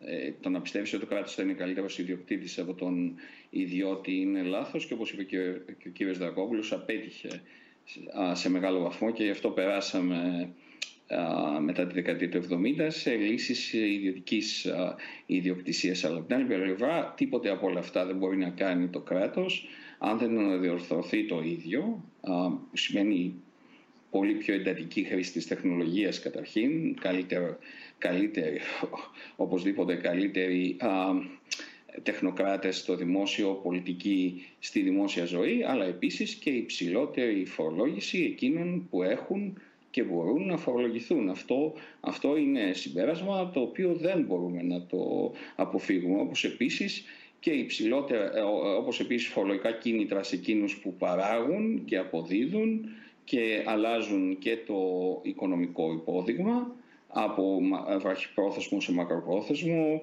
ε, προσέχουν το προσωπικό τους, φροντίζουν τους εργαζόμενους τους, προσπαθούν να μην ρηπαίνουν ή παίρνουν μέτρα να μην ρηπαίνουν σταδιακά και σιγά σιγά και μπορούμε επίσης να ε, μπορεί το κράτος να επιβάλλει τιμωρητική φορολογία σε εκείνους που δεν κάνουν τα πιο πάνω. Έτσι επίσης το κράτος δίνει και ένα ηθικό παράδειγμα ότι ότι α, αντί ε, να καταργώ τους φόρους ή να τους μειώνω σε όλους, ε, σε όλους αδιακρίτως οι οποίοι είναι πάνω από μια εισοδηματική βαθμίδα όπως έκανε η κυβέρνηση Τραμπ ε, επιδοτώ με αρνητικούς φόρους, με διάφορους άλλους τρόπους εκείνους οι οποίοι αυξάνουν, ας πούμε, το, αυξάνουν τη ημερομίσθια των εργαζομένων, παίρνουν μέτρα να μην ρηπαίνει η επιχείρηση, περνάνε τους εργαζόμενους από βραχυπρόθεσμα σε μακροπρόθεσμα συμβόλαια, τους δίνουν ασφάλιση εργασίας σε σχέση με εκείνους που δεν κάνουν τίποτε από όλα αυτά. Δηλαδή, αν περιμένουμε ότι η αλλαγή του ρόλου του κράτους και η, βελτίωση της παροχής δημοσίων υπηρεσιών και προανέφερα υγεία και την παιδεία είναι ανέξοδοι, ε, ε, ε, αυταπατώμεθα. Όλο αυτό σημαίνει ότι τα έσοδα του κράτους θα πρέπει να αυξηθούν, όπως επίσης σημαίνει ότι θα πρέπει να ξοδευτούν, θα πρέπει να επενδυθούν με λογοδοσία, πολύ ψηλότερη επίπεδου λογοδοσία, δημόσια λογοδοσία από αυτήν που υπάρχει σήμερα και ε, βέβαια με πολύ μεγαλύτερη αποτελεσματικότητα, κάτι που κακά τα ψέματα μπορεί να το αντιμετωπίσει. Ένας άλλος λόγος που θα πρέπει να γίνει αυτό, εκτός του ότι δίνει και ένα διαφορετικό ηθικό παράδειγμα, είναι ότι για τον κόσμο της εργασίας, η, για εμάς ίσως τους ε, εξειδικευμένους ε, εργαζόμενους, επιστήμονες και ούτω καθεξής, η τεχνολογία ίσως να είναι και μια ευκαιρία, αλλά για ένα μεγάλο κομμάτι του ανειδίκευτου εργατικού δυναμικού, οι άνθρωποι που μας διάτρεψαν στα νοσοκομεία εν μέσω πανδημίας, οι άνθρωποι που μας έφεραν το φαγητό, οι άνθρωποι οι οποίοι στάκαραν το φαγητό, ε, τα, τα τρόφιμα στα ράφια και ήρθαν στο σπίτι μας, θα υποφέρουν. Και όλους αυτούς θα πρέπει να τους προστατεύσουμε. Αυτό όμως έχει έξοδο. Άρα τα έσοδα του κράτους, του κράτους το οποίο δεν ξοδεύει χρήματα χωρίς λόγο στους φύλλα διακείμενους της εκάστοτε κυβερνήσεως και στα σκάνδαλα, αλλά το κράτος το οποίο προσέχει και, ας πούμε το γερμανικό κράτος, το οποίο προσέχει και το τελευταίο Πφένιγκ και έχει φτιάξει ένα υποδειγματικό σύστημα υγείας.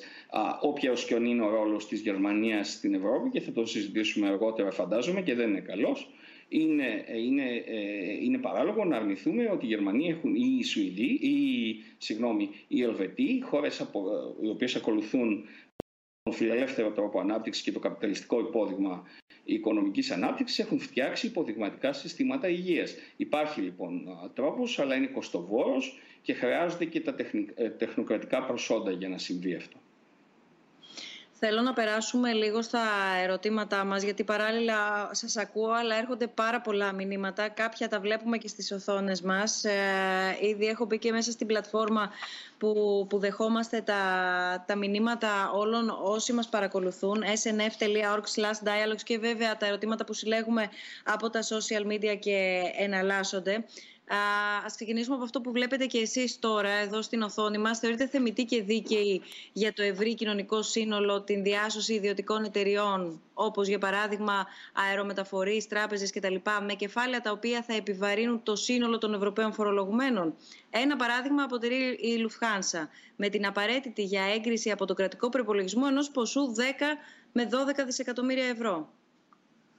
Εγώ πιστεύω ότι αυτή τη στιγμή βρισκόμαστε σε μια υπαρκτιακή κρίση ε, όπου πάρα πολλές εταιρείες οι οποίες είναι απόλυτα ε, αποτελεσματικές και δεν έχουν κακοδιαχειριστεί της, την, την, την ύπαρξη, την, δεν, δεν έχουν κακού διαχείριση, υπόκειται σε ένα τεράστιο σοκ. Εάν δεν υποστηρίξουμε τον επιχειρηματικό τομέα, τότε θα χαθεί τεράστια ε, επιχειρηματική ικανότητα, productive capacity, και αυτό θα δυσκολέψει πάρα πολύ την επανεκκίνηση των, των οικονομιών. Δηλαδή, ο φορολογούμενος ο οποίος καλείται αυτή τη στιγμή να υποστηρίξει κάποιες επιχειρήσεις θα βλαφτεί ακόμη περισσότερο αν δεν τις υποστηρίξει. Ακριβώς διότι οι οικονομίες θα συρρυκνωθούν μονίμως σε πολύ μεγαλύτερο επίπεδο από ότι... Εδώ πέρα που μπαίνει ένα είδος σύγχυσης είναι ότι σε άλλες καταστάσεις έχουμε επιδοτήσει εταιρείες οι οποίες δεν ήταν αποτελεσματικές. Ε, απλά είτε για πολιτικούς λόγους, είτε μικροπολιτικούς λόγους κλπ. Ε, η, η σημερινή κρίση είναι διαφορετική. Έχεις εταιρείες οι οποίες είναι ε, υγιέστατες, οι οποίες αυτή τη στιγμή ε, δεν μπορούν να, να επιβιώσουν και πολλές φορές ε, ε, τις αναγκάζουμε κιόλας ή τις προωθούμε να διατηρήσουν το εργατικό τους δυναμικό χωρίς καμία υποστήριξη. Βέβαια όλα αυτά θέλουν μια προσοχή και θα υπάρξουν και λάθη και θα υποστηριχθούν εταιρείες οι οποίες αναγκαστικά, οι οποίες δεν θα έπρεπε αναγκαστικά να υποστηριχθούν.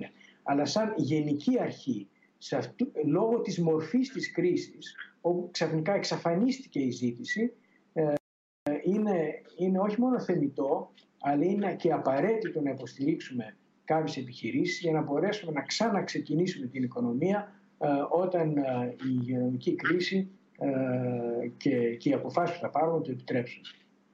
Ε, Απλώς να ε, πω ένα γρήγορο σε αυτό το πράγμα. Ότι μιλάμε για. είχε πει κάποιος πριν από πολλές δεκαετίες ότι ο καπιταλισμός δεν είναι άσχημος. Η ηθική είναι άσχημη. Δηλαδή ότι από την ηθική καταστρέφεται ο καπιταλισμός. Και το λέω αυτό γιατί αυτά, όπως είπατε, νομίζω ότι είναι πάρα πολύ σωστά. Απ' την άλλη, όταν έχεις ακόμα και σήμερα ε, σε διάφορα μέρη, μέρη του κόσμου, και μιλάω για την Αμερική στην οποία ζω, ότι για τα small businesses που δόθηκε η βοήθεια και έχεις οργανισμούς με δισεκατομμύρια οι οποίοι προσπαθούν να, να, να πάρουν τα δάνεια αυτά, για μένα σου δείχνει έλλειψη βασικά common sense το λιγότερο και ηθικής το περισσότερο. Λοιπόν, μπορεί να μιλάμε νομίζω για διάφορα μοντέλα, αλλά γι' αυτό πιστεύω ότι περνάμε και μια ανθρώπινη κρίση. Είχατε πει πριν ο κύριος Αγουλέας για, την, ε, για, τη, για τη φούσκα αξιών και φούσκα που είχαμε το 2008. Τώρα έχουμε μία, μία φούσκα ακόμα πιο μεγάλη και είναι ανθρώπινη, είναι το πώς ζούμε. Είναι η έλλειψη αξιών ανθρωπίνων, όχι πλέον οικονομικών. Και εκεί νομίζω, εντάξει, ακούγεται λιγάκι φιλοσοφικό, αλλά εκεί πηγάζει το όλο, το όλο πρόβλημα. Εξαιτίας αυτού πλέον δεν έχουμε ηγέτες. Εξαιτίας αυτού δεν μπορούμε να κάτσουμε και να κάνουμε σωστή στρατηγική, όχι για το σήμερα, το πολύ το αύριο, σε βάθος χρόνου. Και αυτά είναι τα προβλήματα. Οπότε, ό,τι και να μιλάμε, ό,τι μοντέλα και να λέμε, αν δεν αλλάξουμε το πώς σκεφτόμαστε σαν κοινωνία και δεν δώσουμε πάλι ε, έμφαση σε αυτά τα οποία μετράνε και οπωσδήποτε δεν υπάρχει αμφιβολία. Δηλαδή, ποιος μπορεί να πει ότι μπορεί να πληρώνεται ένας δάσκαλος ή μια νοσοκόμα από έναν ποδοσφαιριστή ή από έναν, ε, ε, πώς το λένε, από έναν ηθοποιό. Είναι πλέον κοινός νους. Δεν λέω να τα πάρεις από αυτούς. Αλλά πρέπει, πρέπει να αρχίσουμε και να σκεφτόμαστε ότι, ότι, ότι πρέπει να κάνουμε και reboot και να μπαλανσάρουμε από την αρχή ε, ορισμένες αξίες έχοντας στο νου το, το, το, το, πού πηγαίνει η ζωή. Και αυτό κάπου 5-10 χρόνια από τώρα, ακούγεται λιγάκι τέτοιο, θα λέμε ευτυχώς που ήρθε αυτός ο ιός. Διότι αν μη τι άλλο, ακόμα, ακόμα και αν δεν, αν, αν δεν φτιάξουμε, δεν θα μπορεί ποτέ κανείς να πει δεν το ήξερα και δεν, το περίμενα.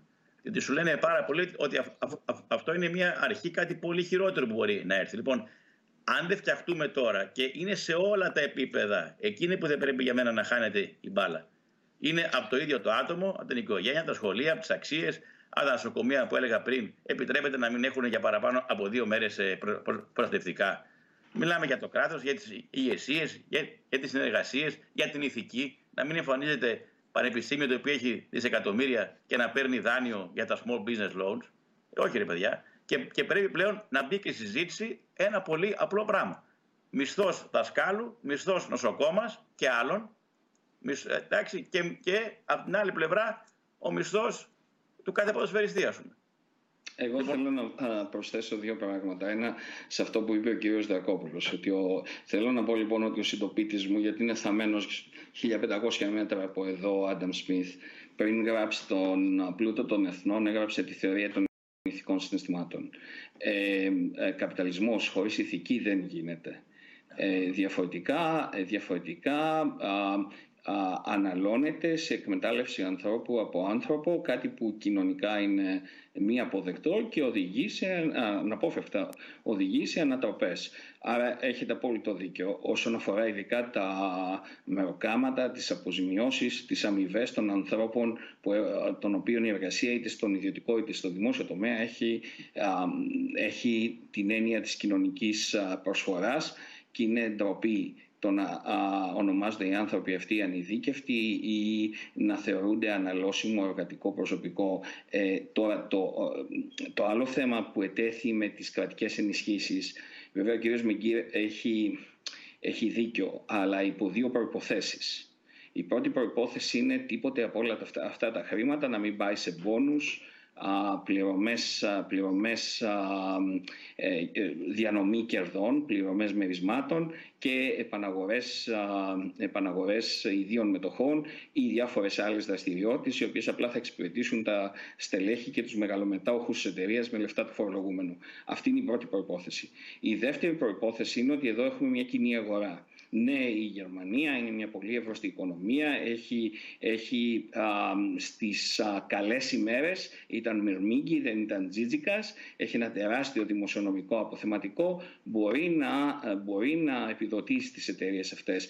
Αλλά με τον τρόπο αυτό βεβαίως δημιουργούνται πολύ σοβαρά προβλήματα στην α, εγχώρια αγορά, στην, εννοώ στην κοινή ευρωπαϊκή αγορά, τα οποία δεν θα λυθούν τόσο εύκολα και θα δημιουργήσουν υπαρξιακά ζητήματα, διότι η Ισπανία, ας πούμε, δεν μπορεί να διασώσει, δεν έχει τη δυνατότητα προπολογισμός να διασώσει την Αϊμπήρια. Η Ιταλία δεν έχει τη δυνατότητα προπολογισμός να διασώσει την Αλιτάλια. Και εκεί, εκεί θα ξαναμπεί, νομίζω, ε, το θέμα της κοινής έκδοσης χρέους. Είναι δυνατόν να αφήνεις τις πολύ εύρωστες οικονομίες να διασώζουν τις επιχειρήσεις τους όπως θα πρέπει να κάνουν. Έχει, έχει απόλυτο δίκιο ο κύριος Μεγκύρ για να διασώσουμε παραγωγικό δυναμικό και οικονομική δυναμική η οποία θα, είναι, ε, θα υπάρχει έτοιμη για να επανακινήσει την οικονομία. Όμως τι θα γίνει με τις κυβερνικές αερογραμμές, τι θα γίνει με την Aegean, τι θα γίνει με την Αϊμπήρια και την Αλιτάλια. Είναι, ε, είναι δυνατόν να αφήσουν οι νότιοι τους, τους βόρειους να στηρίζουν καθ' όλη τη διάρκεια της κρίσης του κοροναϊού τις επιχειρήσεις τους οι οποίες ήταν έτοιμες να εξαγοράσουν ή να εξαφανίσουν τις αντίστοιχες επιχειρήσεις των νοτίων μετά την κρίση οι οποίες βέβαια θα έχουν στηριχθεί πολύ λιγότερο. Εγώ λοιπόν βλέπω Συμφωνώ απολύτως με τον κύριο Μεγκύρ, αλλά δεν υποτιμώ και τα υπαρξιακά προβλήματα που θα υπάρξουν για την ενιαία αγορά την επόμενη μέρα. Κύριε με κύριο λόγος σε εσάς, επιπρόσθετα να βάλω μόνο για να απαντήσετε συνολικά και το ερώτημα που βλέπουμε τόση ώρα, επειδή σχετίζεται λίγο με την τοποθέτηση, την τελική γύρω από τον ε, καπιταλισμό. Για να έχουμε πάρα πολλά ερωτήματα, θα ζητήσω λίγο πιο σύντομες τοποθετήσεις, γιατί πρέπει να ακουστεί ο κόσμος που μας παρακολουθεί. Ένα ερώτημα που έχουμε δεχθεί στο Facebook, επειδή συνήθως τα προβλήματα λύνονται από τη ρίζα τους, γιατί δεν σκεφτόμαστε εναλλακτικά μοντέλα οικονομίας πέραν του καπιταλισμού. Ακούω από τους αγαπητούς ε, συζητητές ότι πια ο καπιταλισμός δεν μας καλύπτει στις ανθρωπιστικές μας ανάγκες. Μάλιστα, μάλλον ο ίδιος ο καπιταλισμός τις έχει δημιουργήσει, αφού καθορισμόν οδηγεί στην οικονομική αποδυνάμωση μερίδας ανθρώπων. Το τελικό ερώτημα μετά τον καπιταλισμό τι; Απαντάτε και παρακαλώ να αλλάζουμε λίγο πιο γρήγορα τα ερωτήματα για να πάει πιο γρήγορα και η συζήτησή μας. Ναι, ε, δεν υπάρχει θέμα ε, ε, να αλλάξουμε οικονομικό σύστημα. Ο καπιταλισμός είναι ο, ο φυσικός τρόπος λειτουργίας των, των, των, οικονομικών, ε, ε, των, των οικονομικών παικτών. Το θέμα είναι το ρόλο του κράτους σε ένα καπιταλιστικό σύστημα, πώς τον φτιάχνουμε, να είναι ρυθμιστικός, ώστε το καπιταλιστικό σύστημα να ευθυγραμμίζεται με κάποιες αξίες που, ε, που, που έχουμε. Λοιπόν, οι, οι αξίες έχουν πάρα πολύ μεγάλο ρόλο, κατά τη γνώμη μου, Και ακριβώς εκεί πέρα ε, ο συντονιστικός ρόλος του κράτους ε, παίζει πάρα πολύ σημαντικό ρόλο. Για παράδειγμα, είπε ο κ. Βραχόπουλος και ο κ. Αγκουλέα δεν είναι δυνατόν να υποστηρίζουν τι επιχειρήσεις και συγχρόνως να έχεις επιχειρήσεις, επιχειρήσεις ή οργανισμούς με αποθεματικά δισεκατομμύρια να υποστηρίζονται. Βεβαίως δεν είναι δυνατόν. Αλλά πού είναι το λάθος; Πρέπει να αναγνωρίσουμε ότι ε, ότι το λάθος είναι στο σχεδιασμό της πολιτικής. Η πολιτική ε, που σχεδίασε την υποστήριξη των εταιριών έπρεπε να προβλέψει ε, μια, ένα τέτοιο ενδεχόμενο και να μην το επιτρέψει. Ε, Βεβαίως ο, ο, ο οικονομικός παίκτης θα εκμεταλλευτεί μια ευκαιρία που του δώσεις. Να μην τη δώσεις. Γι' αυτό πρέπει να έχει ένα, ένα κράτος με ικανότητες να σχεδιάσει την πολιτική σωστά. Και τώρα το τελικό θα, θα, θα ήθελα να πω είναι όταν σχεδιάζουμε μια, μια πολιτική υποστήριξης ε, ας πούμε, των οικονομικά δυνάτων, πρέπει αυτή η πολιτική να είναι συμβατή με τα, με τα κίνητρα. Γι' αυτό σκέφτομαι ότι ο καλύτερος τρόπος για να υποστηρίξουμε τους αδύνατους στο μέλλον είναι να, ε, να παρέχουμε δημόσιες υπηρεσίες υψηλότητα της ποιότητας. Δηλαδή, ένας άνθρωπος από πολύ χαμηλό, μια οικογένεια χαμηλής εισοδηματικής ικανότητας πρέπει να μπορεί να έχει την ίδια εκπαίδευση και το ίδιο σύστημα υγείας με, ε, με τον μέσο ή τον, ή τον πλούσιο. Και αυτός είναι ο καλύτερος τρόπος να υποστηρίξουμε, όχι με την προσπάθεια να ε, μανιπουλάρουμε τους μισθούς, το οποίο τελικά θα αποδειχθεί αδύνατον, αλλά να προσπαθήσουμε να φτιάξουμε τις οικονομικές ευκαιρίες σε όλα τα κοινωνικά επίπεδα, ώστε να υπάρχει και, και κινητικότητα κοινωνική από γενεά σε γενεά και να μην είσαι καταδικασμένος ως φτωχότερος σε μια μόνιμη, ε, σε μια ε, μόνιμη κατάσταση κακής υγείας, κακής εκπαίδευσης και χαμηλών συντάξεων. Αυτό βέβαια θα μου επιτρέψετε να σημειώσω ότι θα άξιζε να, να γίνει και κάπως αυτοματοποιημένα να ισχύει. Αν, αν θεωρήσουμε ότι γίνεται, να εφαρμόζεται και αυτοματοποιημένα και να ενεργοποιείται, ανεξαρτήτως κυβερνήσεων εννοώ. Βεβαίως, είναι θεσμικό θέμα. Πρέπει να δεχτούμε, όπως είπε ο κ. Αμπουλέας, ότι θα αυξηθεί η φορολογική βάση ότι, ότι τα φορολογικά εισοδήματα θα αυξηθούν. Δεν μπορούμε να πηγαίνουμε πάντα συνέχεια σε μια μείωση φορολογικών εισοδημάτων. Και αυτά τα φορολογικά εισοδήματα πρέπει να χρησιμοποιούνται για υψηλής ποιότητας δημόσιες ε, δημόσιες υπηρεσίες. Δεν είναι δυνατόν αυτή τη στιγμή ε, ένα, ένα παιδί το οποίο γεννιέται σε μια χαμηλή ε, εισοδηματικά ε, κοινωνία, μέρος της κοινωνίας, να μην έχει τις ίδιες ευκαιρίες με ένα παιδί το οποίο ε, γεννιέται σε μια... Ε, και εκείνη το, το, το, το βασικό ζήτημα. Εντάξει, δεν πρότεινα, ε, και βέβαια άλλες ρυθμίσεις όπως ελάχιστη μισθή ή επιδοτήσεις χαμηλών εισοδημάτων είναι βέβαια σημαντικές. Αλλά το πιο σημαντικό από όλα είναι να σχεδιάσουμε μια κοινωνία με ίσες ευκαιρίες. Και εκεί το, το κράτος παίζει ένα τεράστιο ρόλο. Και βέβαια, συμφωνώ με τον κύριο Βουλέα, αυτά κοστίζουν, αλλά πρέπει σαν κοινωνία να δεχτούμε αυτό το κόστος.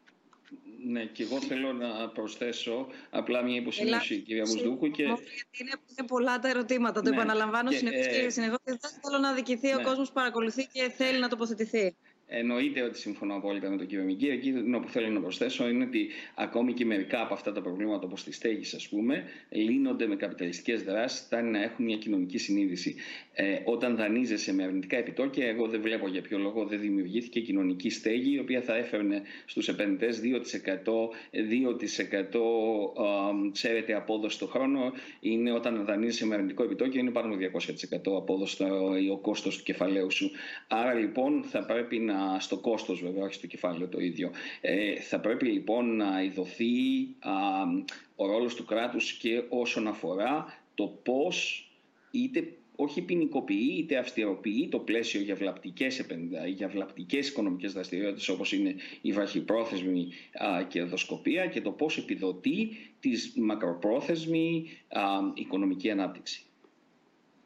Έχω ένα ερώτημα δικό μου, το κρατώ για το τέλος. Παρακαλώ, γιατί μας το βγάλατε το ερώτημα που είχα έτοιμο να απευθύνω στους ομιλητές. Λοιπόν, η πρωτόγνωρη υγειονομική κρίση είναι ακόμη σε εξέλιξη. Ουδής μπορεί να προσδιορίσει τόσο το τέλος της, όσο και τις συνέπειές της στην παγκόσμια οικονομία. Μήπως θα πρέπει να εκπονηθεί λοιπόν ένα νέο σχέδιο Marshall στήριξης και οικονομικής ενίσχυσης των ασθενέστερων οικονομιών του πλανήτη που θα κληθούν να βαδίσουν σε αχαρτογράφητα νερά με απρόβλεπτες κοινωνικές επιπτώσεις; Θα ήταν εφικτή σε αυτή τη δύσκολη δύσκολη οικονομική συγκυρία να εξεταστεί και το ενδεχόμενο διαγραφής χρεών; Αυτό νομίζω τουλάχιστον από την Αμερική γίνεται ε, σιγά σιγά και γίνεται. Υπάρχει η, φιλοσοφία αυτή. Το πρόβλημα το μεγάλο είναι στην Ευρώπη.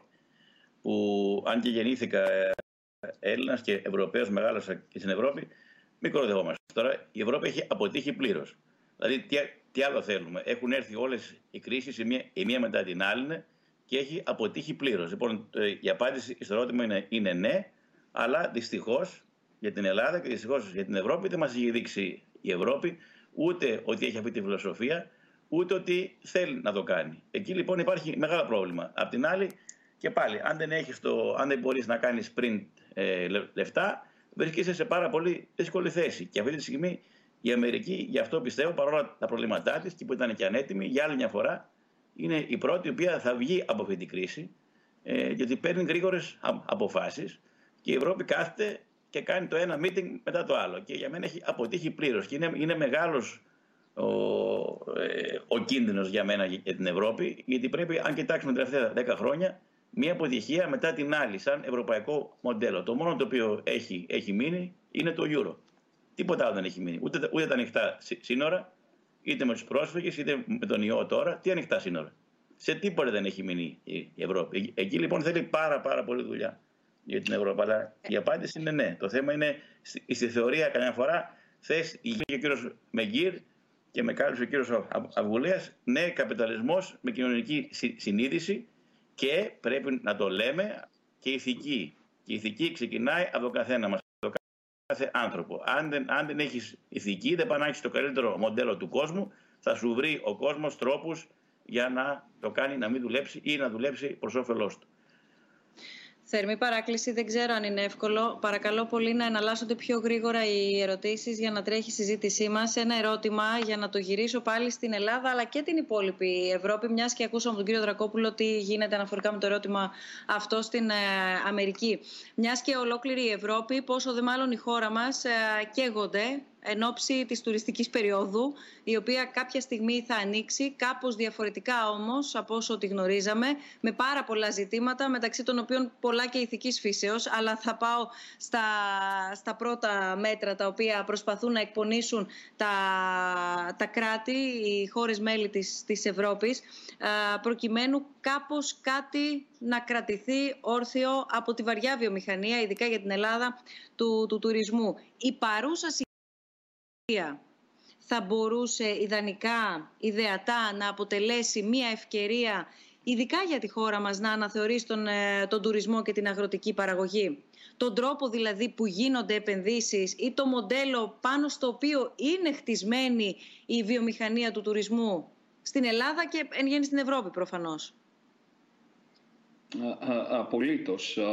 Νομίζω ότι το έχω πει και αλλού ότι είναι μια εξαιρετική ευκαιρία να ξαναχτίσει κανένα στην οποία έχει παράδοση, τα, ο οποίος έχει μεγαλώσει στον Πειραιά όπως εγώ, θυμάται τα εργοστάσια Ρετσίνα ή τα μηχανουργία Βασιλιάδη. Δεν είμαι τόσο μεγάλος βέβαια. Τα μηχανουργία Βασιλιάδη είχαν κλείσει γύρω στο 1900. Τα έφαγε η οικονομική κρίση του 1897. Αλλά είναι μια χώρα η οποία έχει πολύ σοβαρή και βαθιά παράδοση ελαφράς βιομηχανίας την οποία πρέπει να επανεργοποιήσει αγροτοβιομηχανία. Η Ελλάδα μπορεί να γίνει πρωταθλητής στον κόσμο σε οικολογικά προϊόντα και ειδικά τώρα που έρχεται και το, το είδατε και στον Economist έρχεται αναταραχή στην, στην παγκόσμιες αλυσίδες παραγωγής και διάθεσης ε, τροφίμων. Η κρίση, αν τα χρήματα που θα έρθουν στη χώρα, τα οποία δυστυχώς θα είναι δάνεια και όχι επενδυτικά κεφάλαια, αλλά μπορεί να προσελκύσει ε, πάνω στα δάνεια αυτά, ε, ιδιωτικά επενδυτικά κεφάλαια, μπορούν να γίνουν ευκαιρία για να ξαναφτιάξει η χώρα την οικονομία της και να ξαναχτίσει την, την παραγωγική της υποδομή, διότι όχι μόνο λόγω της κρίσης του κορονοϊού, αλλά και παλιότερα έχει αποδειχθεί ότι οι μονοκαλλιέργειες του τουρισμού και της κατανάλωσης ε, δεν βοηθούν μακροπρόθεσμα στην ανάπτυξη της ελληνικής οικονομίας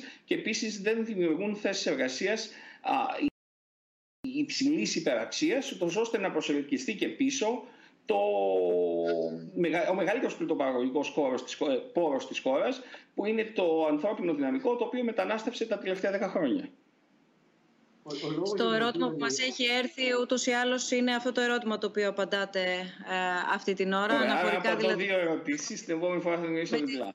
Είναι, είναι, το ίδιο, είναι το ίδιο ερώτημα, κυρία Φουλέ, είναι το ίδιο ερώτημα. Κύριε Μεγύρ, και περνάμε στο επόμενο, παρακαλώ, ναι. Ο λόγος για τον οποίο ο τουρισμός έχει τόσο μεγάλο ποσοστό της ελληνικής οικονομίας είναι επειδή γενικά το θεσμικό πλαίσιο στην Ελλάδα δεν ε, υποστηρίζει την επιχειρηματικότητα. Ε, οπότε, ε, αν θέλουμε να, να, να προχωρήσουμε σε κάτι το οποίο είναι λίγο πιο diversified, πρέπει να, πρέπει να συνεχίσουμε τις μεταρρυθμίσεις για τις οποίες συζητάμε εδώ πέρα και 10 χρόνια με την, με, από τη χρηματοοικονομική κρίση και να απελευθερώσουμε την οικονομία, να απελευθερώσουμε την επιχειρηματικότητα ώστε η Ελλάδα να αναπτύξει και το τεχνολογικό τομέα και διάφορους άλλους τομείς στους οποίους θα έχει ε, συγκριτικό πλεονέκτημα επειδή έχει πάρα πολύ καλό ε, ανθρώπινο κεφάλαιο. Ε, βέβαια αυτό, αυτό δεν έχει τόσο άμεση σχέση μόνο με τον κορονοϊό, απλώς είναι ένα μόνιμο θέμα της Ελλάδας. Για το σχέδιο Marshall που είπατε πριν, αν, αν θέλετε να το... Ναι, εγώ πιστεύω ότι είναι πάρα πολύ σημαντικό να γίνει κάτι τέτοιο. Και γι' αυτό είπα στην αρχή ότι δεν υπάρχει τουλάχιστον, τουλάχιστον θα έβλεπε κανείς στην Ευρωπαϊκή Ένωση αυτή τη στιγμή να σχεδιάζει ένα σύστημα υποστήριξης των οικονομιών οι οποίες έχουν πληγεί όλο και περισσότερο. Αν, για ποιο λόγο υπάρχει η Ευρωπαϊκή Ένωση, γιατί προχωρήσαμε από την ΕΟΚ που ήταν ένα, ε, ένα ουσιαστικά μια ένωση ε, για, για ελεύθερο εμπόριο στην Ευρωπαϊκή Ένωση. Προχωρήσαμε υποτίθεται για να, για να, για να γίνουν πιο βαθύς θεσμοί και να υπάρχει ένα είδος ε, ε, υποστήριξης, ώστε να μειώνονται οι κραδασμοί στην οικονομία και να, ε, και να είναι πιο ισχυρό το σύνολο. Και, και, και συμφωνώ με τον κύριο Δρακόπουλο, γιατί εκεί πέρα η, δεν θα λέει έχει αποτύχει τελείως, γιατί μην ξεχνάμε ότι έδωσε μια τεράστια υποστήριξη στην Ελλάδα ε, μετά, την, μετά το 2012.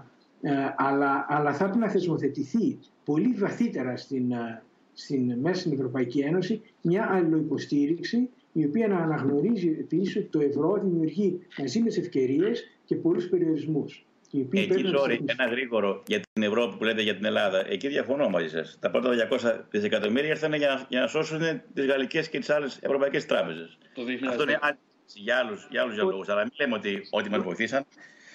Μπορούσαν να κάνει πολύ καλύτερα και πολύ πιο πολλά και πολύ πιο σωστά. Αλλά αυτό είναι για άλλου για άλλους διαλόγους. Εκεί που είναι μονόλογος. Πάμε παρακάτω. Συμφωνώ. Μονολόγους δεν κάνουμε. Κάνουμε διαλόγους για να ακούγονται όλες οι απόψεις. Εγώ συμφωνώ πάντως με τον κύριο Ρακόπουλο, γνωστό.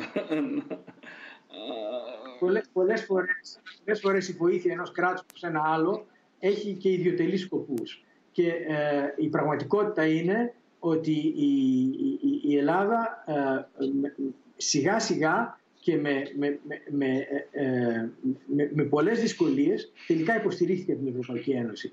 Αυτό το οποίο είπα δεν ήταν για να δώσω έμφαση ότι η Ευρωπαϊκή Ένωση είναι ένας καταπληκτικός οργανισμός αλληλοϊποστήριξη, αλλά για να μην είμαστε τελείως μονόπλευροι και να δεχτούμε ότι υπήρξε μια τεράστια ροή χρημάτων από την Ευρωπαϊκή Ένωση, είτε μέσω κεντρικής τράπεζας είτε απευθείας, ε, προς την Ελλάδα και ότι έχει δείξει κάποια δείγματα αλληλεγγύης. Αλλά συμφωνώ ότι αυτή τη στιγμή ε, δεν δίνει αρκετή έμφαση σε κάτι τέτοιο και δεν έχει θεσμοθετήσει κάτι το οποίο είπε η κυρία ε, Βουσδούκου ε, πρωτήτερα, ένα αυτοματοποιημένο σύστημα αλληλοϊποστήριξης.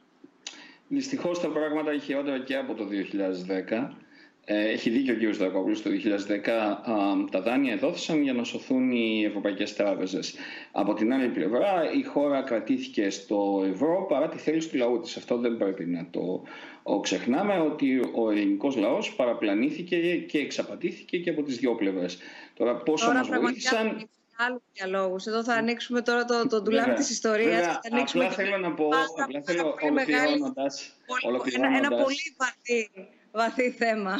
Ολοκληρώνοντας, θέλω να πω ναι, ότι. Να περάσω στις σχέσεις της Αμερική με την Κίνα, γιατί έχουμε και εδώ ερωτήματα. Τα μνημόνια κόστησαν στην Ελλάδα το 25%, το 1 τέταρτο του καθάριστου εθνικού προϊόντος τους. Είναι αδύνατον χωρίς επενδυτικά χρήματα η Ελλάδα να επανέλθει.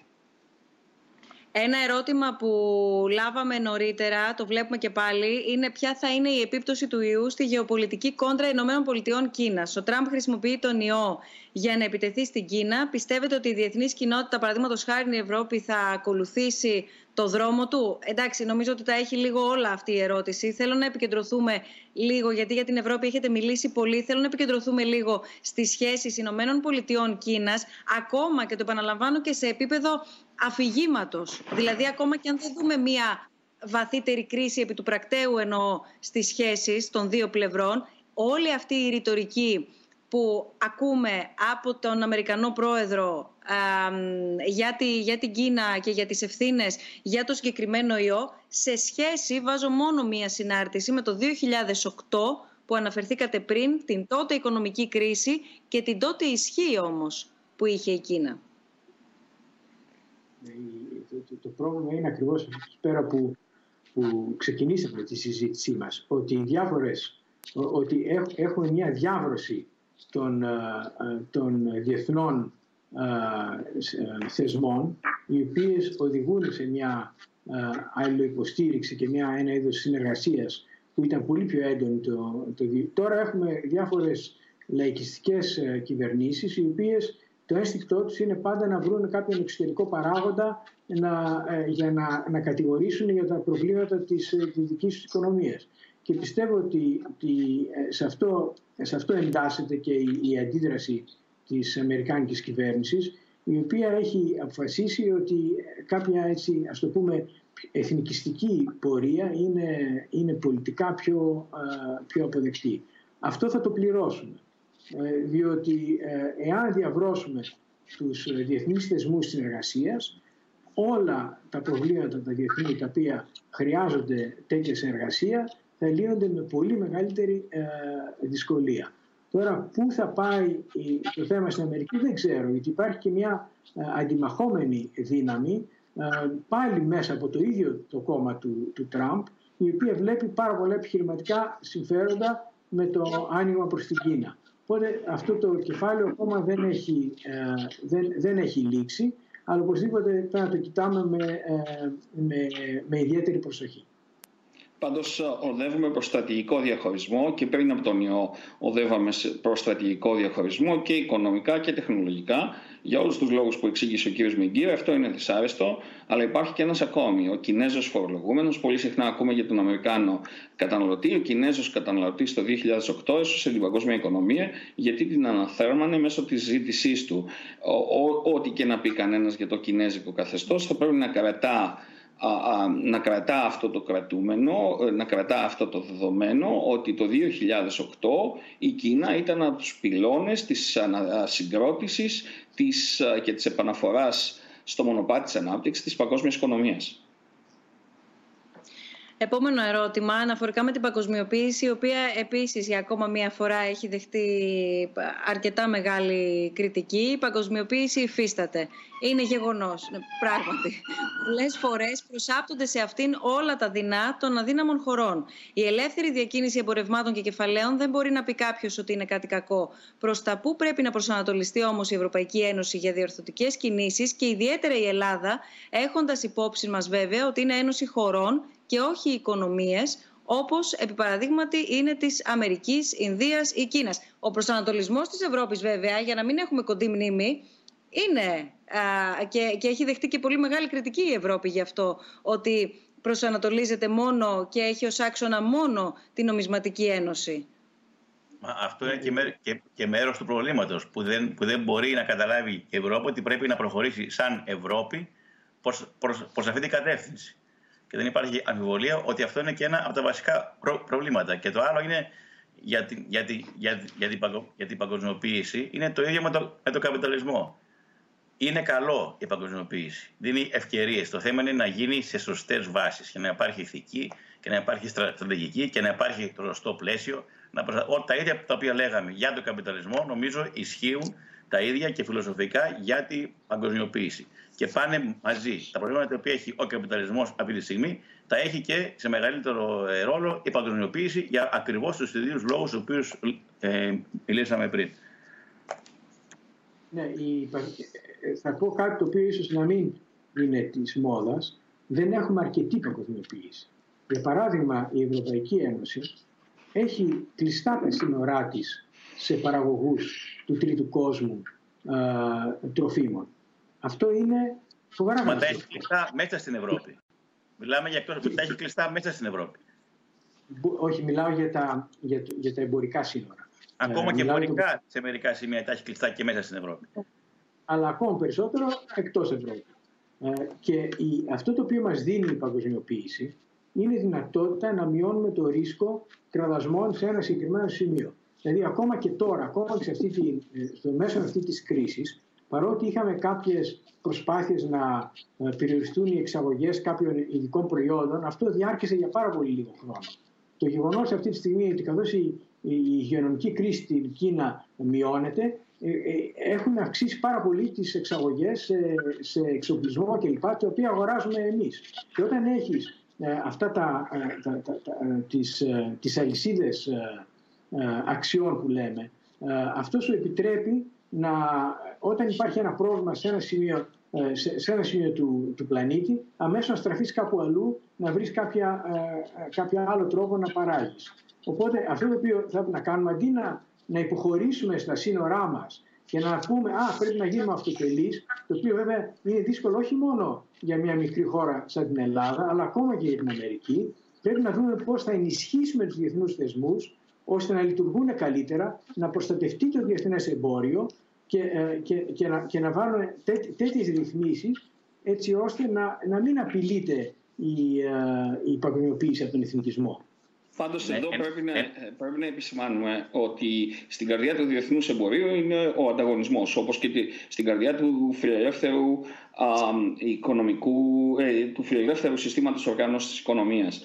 Ε, ένας από τους λόγους που απέτυχε, πέτυχε, διότι ε, έβαλε σε επίπεδο, εισοδηματικό επίπεδο μεσαίας τάξης μισό δισεκατομμύριο Κινέζους οι οποίοι παίνονταν Άρα αυτό είναι μια τεράστια επιτυχία της παγκοσμιοποίησης. Απ' την άλλη απέτυχε διότι δημιούργησε τεράστια επίπεδα ανεργίας, ειδικά μεταξύ του ανειδίκευτου και του λευκού εργατικού προσωπικού στις ΗΠΑ και αλλού. Γιατί έγινε αυτό; Διότι μέσα στις συνθήκες της παγκοσμιοποίησης, δηλαδή ας μην αγιγοποιούμε τους θεσμούς της παγκοσμιοποίησης, μέσα στις συνθήκες της παγκοσμιοποίησης υπάρχει παντελής έλλειψη προστασίας της εργασίας και παντελής έλλειψη προστασίας του περιβάλλοντος. Όταν λοιπόν ρηπαίνω και δεν προστατεύω την εργασία, παράγω φθηνότερα και με ανοιχτά σύνορα πουλάω περισσότερα διότι το δικό μου προϊόν ίσως να είναι και κατασκευαστικά καλύτερα αλλά σίγουρα είναι φθηνότερο από το δικό σου.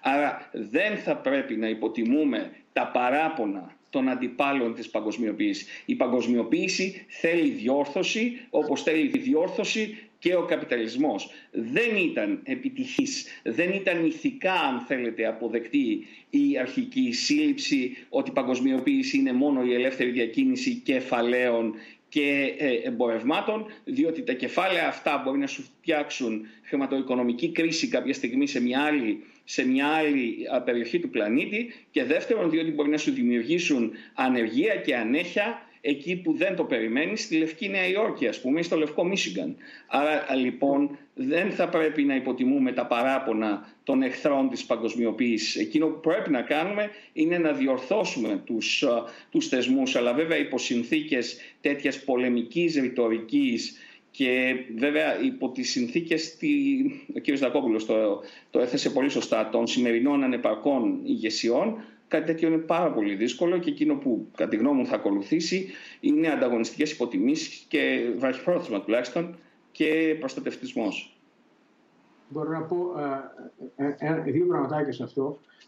Βεβαίως, για, για αυτόν τον λόγο έχουν πάρα πολύ μεγάλη σημασία οι συντονισμένοι θεσμοί.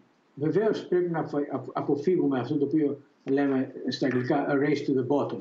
Με, με άλλα λόγια πρέπει να υπάρχουν ρυθμίσεις περιβαλλοντολογικές, ρυθμίσεις για την προστασία της, ε, ε, της ποιότητας της εργασίας, ε, οι οποίες θα, θα κάνουν την παγκοσμιοποίηση να λειτουργεί καλύτερα προς όφελος όλων. Θέλω όμως να, να, να προσθέσω δύο πραγματάκια. Πρώτα απ' όλα, την τελευταία 30 ετία είχαμε μια τρομακτική πτώση της φτώχειας διεθνώς είναι, δηλαδή αν κοιτάξεις κανείς πόσο έπεσε η φτώχεια την εποχή παγκοσμιοποίησης, είναι κάτι το πραγματικά απίστευτο, κάτι το οποίο δεν είναι αρκετά γνωστό.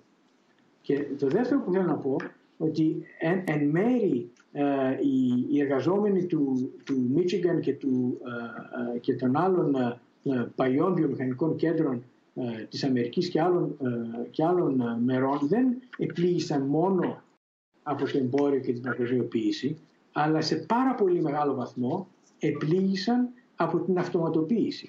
Για παράδειγμα, τα τελευταία 20 χρόνια η, η, η παραγωγή, η, η manufacturing capacity της Αμερικής έχει αυξηθεί πάρα πολύ.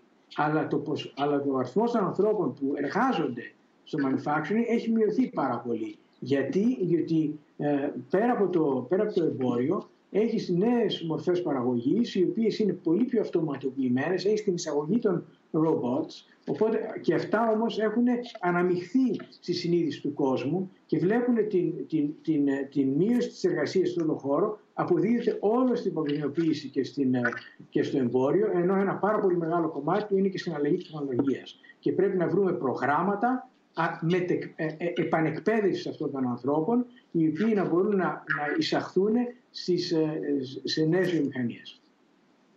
Ε, ε, ένα, μία σημείωση μόνο που σίγουρα την έχετε όλοι υπόψη σας μιας και αναφερθήκατε ε, κύριε Μεγύρη στην, ε, στη φτώχεια ότι εξαιτίας της πανδημίας οι εκτιμήσεις της Παγκόσμιας Τράπεζας κάνουν λόγο και κάνουν υπολογισμούς για περίπου 50 εκατομμύρια ανθρώπους που οθούνται σε ακραία φτώχεια εξαιτίας των συνθήκων για τις οποίες συζητάμε.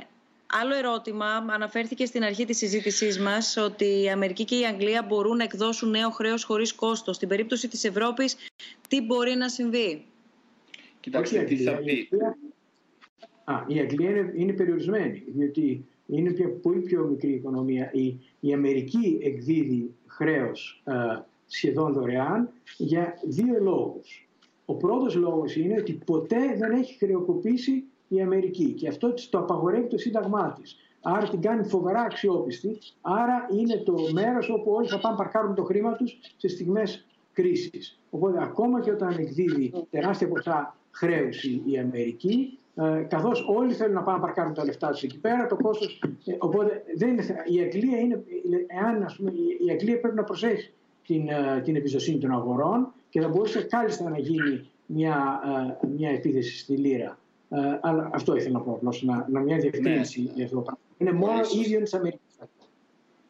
Αυτό είναι πολύ σωστό. Οι Ηνωμένες Πολιτείες έχουν και το μοναδικό αποθυματικό νόμισμα α, στον κόσμο. Εκείνο φαντάζομαι που εννοεί η ερώτηση είναι ότι η, η Βρετανία, όπως άλλωστε και οι Ηνωμένες Πολιτείες, έχουν το, η δυνατότητα νομισματικής χρηματοδότησης. Δηλαδή, αγοράζει το χρέος η κεντρική τους τράπεζα, δηλαδή χρήματα μεταφέρονται από τη μία τσέπη στην άλλη και ε, αυτό είναι το πραγματικό τύπομα άλλωστε. Ε, ε, βέβαια, όπως είπα, αυτό έχει κόστος, διότι μακροπρόθεσμα, όχι μεσοπρόθεσμα, μακροπρόθεσμα μπορεί να δημιουργήσει α, πληθωρισμό και κυρίως θα δημιουργήσει κλονισμό στο νόμισμα, όπως είπε η, ε, και ο κύριος Μεγύρ. Τώρα, η Ευρώπη δεν έχει τέτοια δυνατότητα. Το μόνο που έχει είναι ότι είναι πολύ, πολύ, πολύ χαμηλά τα επιτόκια παγκοσμίως. Εδώ η μη χρεοκοπημένη Ελλάδα δανειζόταν μέχρι πρόσφατα με 1% επιτόκιο ή και λιγότερο για το δεκαετές.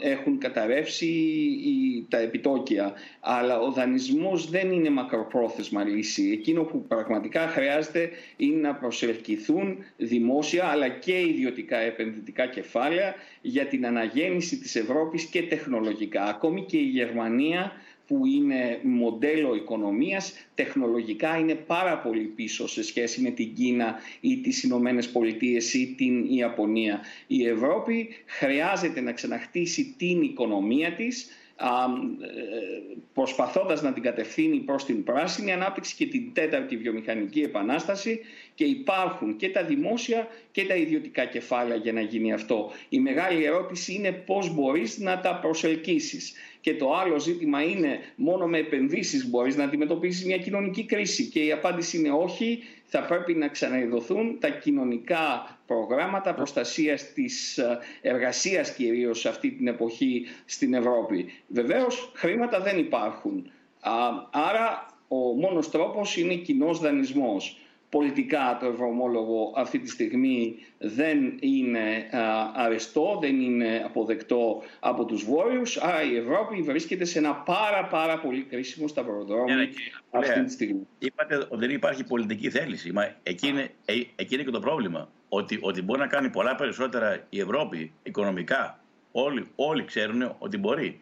Και δεν το κάνει, το είπατε, πολύ, πολύ απλά. Δεν υπάρχει η πολιτική πούληση από τους Βόρειους. Λοιπόν, δεν είναι θέμα ότι δεν μπορεί, δεν, δεν θέλει. Ακριβώς, ακριβώς. Οι οποίοι θα πάρουν τα αποθεματικά τους, τα δημοσιονομικά αποθεματικά τους και θα χρηματοδοτήσουν τις δικές τους οικονομίες ε, δημιουργώντας ακόμη μεγαλύτερη ανταγωνιστική ανισότητα γιατί στην, ε, ξέρετε, στην ε, καρδιά της οικονομικής κρίσης που πέρασε η Ευρώπη και η Ευρωζώνη την τελευταία δεκαετία ήταν οι ανταγωνιστικές ανισότητες ότι η Ελλάδα έπρεπε να δανείζεται γιατί, δεν είχε, γιατί είχε εμπορικά και δημοσιονομικά ελλείμματα και οι άλλοι είχαν εμπορικά και δημοσιονομικά πλεονάσματα. Μα είναι, είναι αλήθεια ότι βασικά το, το project του ευρώ είναι οι μητελές. Ε, είναι πάρα πολύ... Ε, ε, με τέτοιες οικονομίες οι οποίες είναι αρκετά άνισες έχεις συγχρόνως έχεις εξαφανίσει τη δυνατότητα νομισματικής προσαρμογής, συναλλαγματικής προσαρμογής και για να το σταθεροποιήσεις το, το όλο οικοδόμημα πρέπει να μπορείς να, να, να, να μεταφέρεις κεφάλαια σε στιγμές ε, ε, κρίσης όπως η σημερινή μεταξύ των χωρών της Ευρώπης. Οπότε, ε, όπως το έχω, έχω πει και αλλού, πρέπει να εκδοθούν ευρωομόλογα τα οποία θα υποστηρίξουν τις χώρες του Νότου και συγχρόνως θα χρηματοδοτηθούν από, από όλο τον ευρωπαϊκό, τον ευρωπαίο φορολογούμενο, όχι μόνο από τις χώρες του. Και βέβαια, τι είπατε; Πολιτική ναι, βούληση, η οποία δεν υπάρχει. Ναι, ναι, και, ναι αλλά το όταν θα δούμε τη Λεπέν να περνάει τα σκαλιά του, ονειλισί, του μεγάλου των ηλισίων πεδίων, τότε νομίζω ότι θα μπουν τα μυαλά στη θέση τους. Από εκεί βγαίνει και, και η φράση «Καλά, δεν ήξερες, δεν ρώταγες». Θα μάθουμε. Εάν κοιτάξει κανείς τις ΗΠΑ, εάν ένας, ένας φορολογούμενος ε, στην Αλαμπάμα έχει την ίδια αξία με ένα φορολογούμενο στη Νέα Υόρκη. Ε, και το πρόβλημα είναι ότι αυτό δεν ισχύει μέσα στην Ευρωπαϊκή Ένωση και δεν ισχύει για, για πολιτικούς λόγους. Ε, από τη μια πλευρά είναι αδύνατον να ξετυλίξουμε το project του ευρώ, γιατί το κόστος είναι, είναι, είναι ε, τεράστιο και η καταστροφή να, να βγει κανείς από το ευρώ είναι απερίγραπτη. Από την άλλη πλευρά, εάν πρέπει να σταθεροποιηθεί το νόμισμα, πρέπει να ισχυροποιήσουμε τους θεσμούς και ένας από αυτούς τους θεσμούς είναι κάποιο είδους αλληλοποστήριξη σε τέτοιου είδους σημεία κρίσης. Δύο τελευταία ερωτήματα από τη δική μου πλευρά, μιας και έτσι ακούμε τα ποια θα ήταν τα ιδανικά για να γίνουν όλη αυτή την ώρα και ακούμε και την κριτική που ασκείτε όλοι σας στα όσα έχουν γίνει μέχρι τώρα. Το ένα μου ερώτημα αναφορικά και με αυτά που παρακολουθούμε δηλαδή ε, έχει να κάνει σε συνέχεια, με το, με τα, σε συνέχεια της απόφασης του, του Eurogroup που από αρκετούς οικονομολόγους χαρακτηρίστηκε ως μια καλή με την έννοια ότι σε κάτι συμφώνησαν μετά από αλλεπάλληλες διαφωνίες. Άρα ως προς αυτό μπορεί να κριθεί καλή. Από την άλλη όμως, σε μια βαθύτερη ανάλυση αρκετοί α, οικονομολόγοι α, αξιολόγησαν ότι η απόφαση του Eurogroup δεν ακουμπάει καν την επόμενη μέρα. Αντιμετωπίζει δηλαδή την κρίση του κορονοϊού μόνο ως υγειονομική και μόνο στην πλήρη της έξαρση τώρα θα πρέπει να γίνει μια βαθύτερη συζήτηση για την επόμενη ημέρα. Σε συνέχεια όμως αυτής της κριτικής έρχονται Ευρωπαίοι ηγέτες, κυρίως από τον Νότο και υπενθυμίζουν ότι θα πρέπει, επειδή κοντοζυγώνει και το διάστημα που είχαν ανακοινώσει ότι θα ξεκινήσει και το πρόγραμμα ΣΟΥΡ, το οποίο έχει να κάνει ακριβώς με τη στήριξη του εργατικού δυναμικού και των επιχειρήσεων και της διάσωσης των θέσεων εργασίας, να έχει βγει περίπου εθελοντικά τι αναλογεί να πληρώσει αν θέλει η κάθε χώρα κράτος μέλος, αλλά δεν έχουν βγει όλα τα, τα υπόλοιπα στοιχεία για το τι της αναλογεί να λάβει ως μέτρο στήριξης. Εγώ δεν θέλω να, να γίνετε μάντης, ε, εκτός αν γνωρίζετε κάτι και θέλετε να τον πειραστείτε μαζί μας αναφορικά με το αν θα μάθουμε κάτι, γιατί ο μήνας έχει 13 Μαΐου και σε 15 μέρες μπαίνει ο Ιούνιος. Από το lockdown έχει σιγά σιγά βγει η Αθήνα με όλες τις επιχειρήσεις πλην βεβαίως της εστίασης και του τουρισμού να έχουν ανοίξει. Έχει ανοίξει όμως το λιανεμπόριο, άλλη ραχοκοκαλιά της ελληνικής, ε, άλλο σημείο βασικό της ραχοκοκαλιάς της ελληνικής οικονομίας με αρκετές επιχειρήσεις ήδη να μην ξέρουν πώς να αντιδράσουν ως προς τους εργαζόμενούς τους, ως προς την πορεία τους και ως προς την τύχη τους. Είναι ωστόσο με τα όποια, για να καταλήξω σε ένα ερώτημα, δεδομένα ελάχιστα έχουμε μέχρι τώρα για αυτό το πρόγραμμα μία κίνηση γενναία και μία κίνηση προς την κατεύθυνση που συζητάμε και θίγεται εδώ και δύο ώρες ε, εσείς με τις δικές σας προσεγγίσεις όπως σας ακούμε; Ναι, βεβαίως. Είναι, είναι αναβίωση των κοινωνικών προγραμμάτων στήριξης εργασίας που ανέφερα προηγουμένως.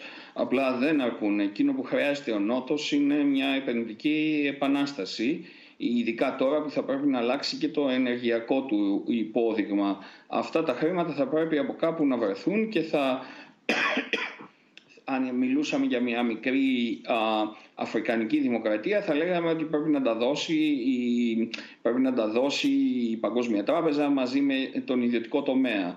Α, ποιος θα πρέπει να βοηθήσει την Ιταλία να εξυγχρονίσει ε, και ενεργειακά την οικονομία της. Το ίδιο ισχύει και για την Ελλάδα, το ίδιο ισχύει και για την Ισπανία. Χρειάζεται λοιπόν δημιουργία ενός ενιαίου ε, Ευρωπαϊκού Επενδυτικού Ταμείου το οποίο να εκδώσει ομόλογα έτσι κι αλλιώς οι αγορές ό,τι τους δώσεις ε, με εξασφάλιση του δημοσίου θα το αγοράσουν αυτή τη στιγμή τα οποία να έχουν οριμότητες 50 και 100 χρόνια. Και εκείνο επίσης που θα πρέπει να γίνει είναι θα πρέπει να δει σοβαρά η Ευρώπη αφού δεν αμοιβεοποιεί το χρέος των κρατών όπως, ως, όπως θα έπρεπε και όπως είπε ο κύριος Μεγκύρ, τουλάχιστον να δει με ποιο τρόπο θα τους αλαφρώσει το βάρος το δανειακό. Μόνο το να λέει ο κύριος ε, Ρέντλινγκ ότι μα δεν, δεν υπάρχει πρόβλημα στον ε, Ευρωπαϊκό Μηχανισμό Στήριξης θα χρωστάνε. Όντως, τα χρωστάνε στον Ευρωπαϊκό Μηχανισμό Στήριξης, αλλά υπάρχει καμία εμφολία ότι σιγά σιγά οι, οι εταιρείες πιστοληπτικής αξιολόγησης θα αρχίσουν, θα αρχίσουν να τους ε, χαμηλώνουν τη βαθμολογία, διότι μόνο το ελληνικό χρέος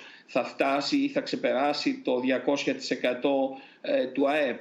Έχουμε λοιπόν πολύ σοβαρά προβλήματα να συζητήσουμε και να επιλύσουμε στην Ευρώπη και κυρίως στην Ευρωζώνη τους επόμενους μήνες και χρόνια και δυστυχώς η απόφαση του Γερμανικού Συνταγματικού Δικαστηρίου δεν βοηθά καθόλου διότι απλά δείχνει ότι στη Γερμανία χρησιμοποιείται ακόμη και αυτός ο υπέρτατος ε, ε, θεσμός της δικαιοσύνης ούτως ώστε, να, ούτως ώστε να μοχλεύσει η χώρα, να σηκώσει ακόμη περισσότερο τη διαπραγματευτική της ικανότητα και να σταματήσει να φρενάρει τη θεσμική ολοκλήρωση της Ευρωζώνης. Οι προκλήσεις θα είναι πολύ μεγάλες και ίσως ε, για την Ελλάδα που είναι και πιο ευάλωτη λόγω της υπερχρέωσης και λόγω της δεκαετούς, υπερδεκαετούς ύφεσης χωρίς στοχευμένες πολιτικές να έχουμε εξελίξεις οι οποίες δυστυχώς δεν θα είναι ε, ευχάριστες.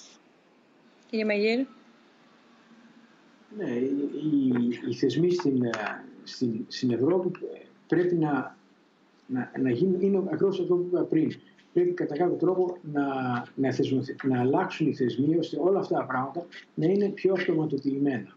Ε, δηλαδή να μην φαίνεται κάθε φορά ότι υπάρχει κάποια κρίση, ότι υπάρχουν κάποια κράτη επέτες οι οποίοι ζητάνε βοήθεια. Πρέπει να μπει στο DNA της Ευρωπαϊκής Ένωσης ότι, ότι υπάρχουν ε, υπάρχουν μεταφορές ε, δημοσιονομικές από, από χώρες που υπόκειται ε, από, από χώρες, σε χώρες που υπόκειται κρατασμούς και από τις άλλες, από τις άλλες χώρες. Και, και εκεί είναι το πρόβλημα. Δεν υπάρχει αυτή τη στιγμή η αναγνώριση ότι πρέπει να έχεις κάποιο είδους κοινής δημοσιονομικής πολιτικής μαζί με την κοινή νομισματική πολιτική. Και αυτό είναι ένα τεράστιο βήμα βέβαια, διότι ουσιαστικά ενοποιεί τις, τις χώρες ε, πολύ πιο βαθιά. Και γι' αυτό αποφεύγουν και οι Γάλλοι και οι Γερμανοί. Σου λέει ποιο είναι το επόμενο βήμα.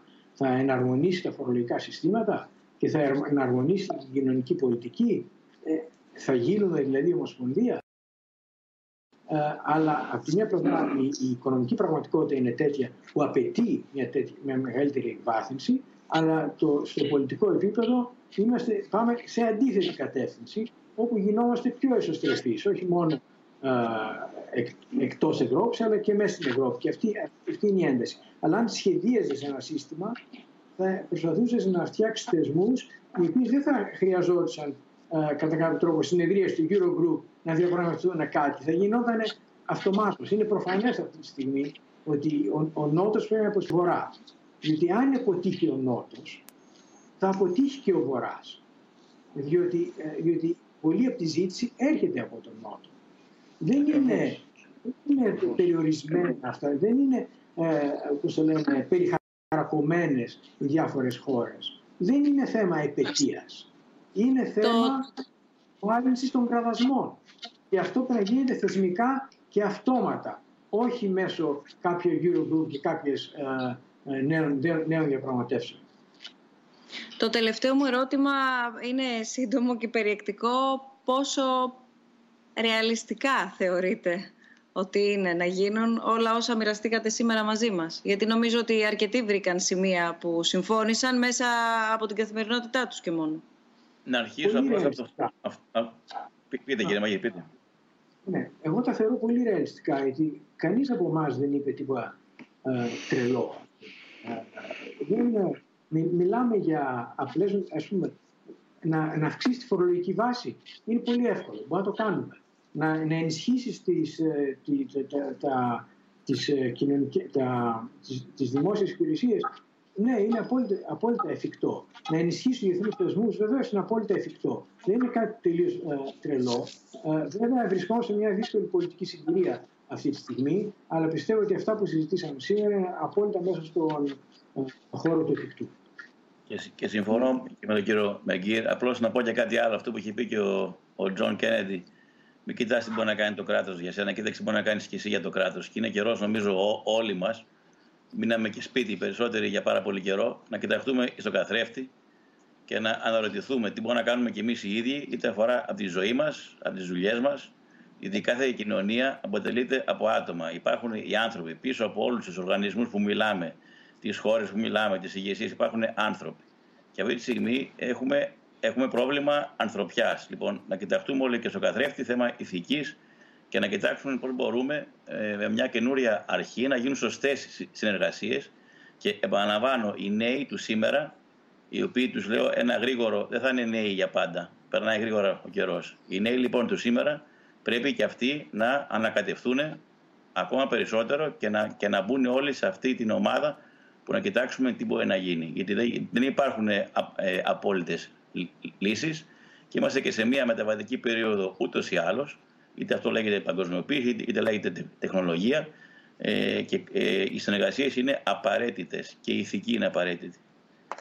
Ε, εγώ θα συμφωνήσω και με τους δύο προλαλήσατες ε, και θα προσθέσω στην ηθική διάσταση το γεγονός και ε, παραμένω αισιόδοξος ε, για το τι θα γίνει στην Βρετανία ή στις Ηνωμένες Πολιτείες και πιστεύω ότι θα υπάρξει και αλλαγή ηθικού υποδείγματος διότι πώς μπορείς να παραμένεις ρατσιστής και ξενόφοβος όταν σε φροντίζει ο νοσοκόμος από τον Μπαγκλαντές και ο γιατρός ο Σουδανός και εσύ α, βγαίνεις από το νοσοκομείο μετά από 15 μέρες και εκείνοι α, πεθαίνουν στο καθήκον. Πώς α, είναι δυνατόν αυτή η απανθρωπιά γιατί περί τέτοιας πρόκειται που έχουν δείξει ειδικά τα ανεπτυγμένα έθνη τα τελευταία δέκα χρόνια προς τον ξένο, τον μετανάστη, τον άλλο, τον διαφορετικό να συνεχιστεί όταν ο Πρωθυπουργός ο ίδιος ο Πρωθυπουργός της Βρετανίας ανέφερε ε, σε εθνική σύνδεση ότι χωρίς δύο αλλοδαπούς νοσοκόμους θα είχε πεθάνει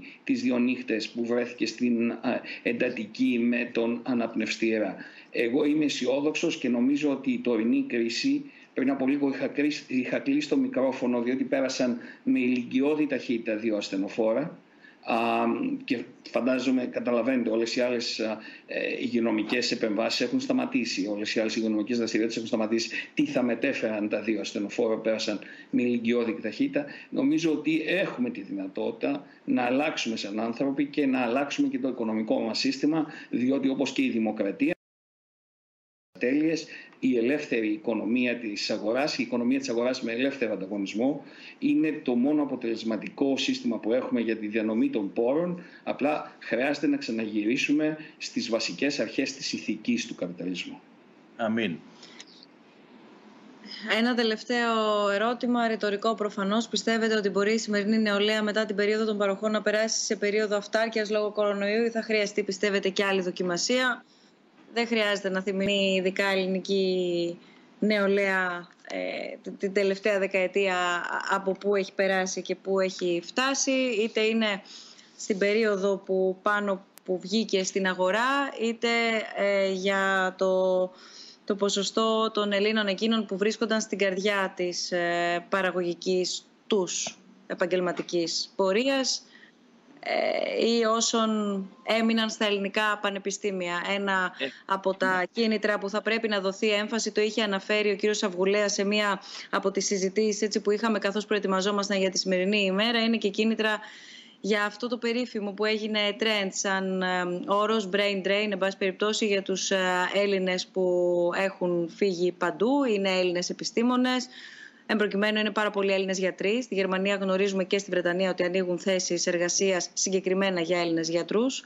Οπότε απλά το βάζω ε, έστω και επιγραμματικά στη συζήτησή μας.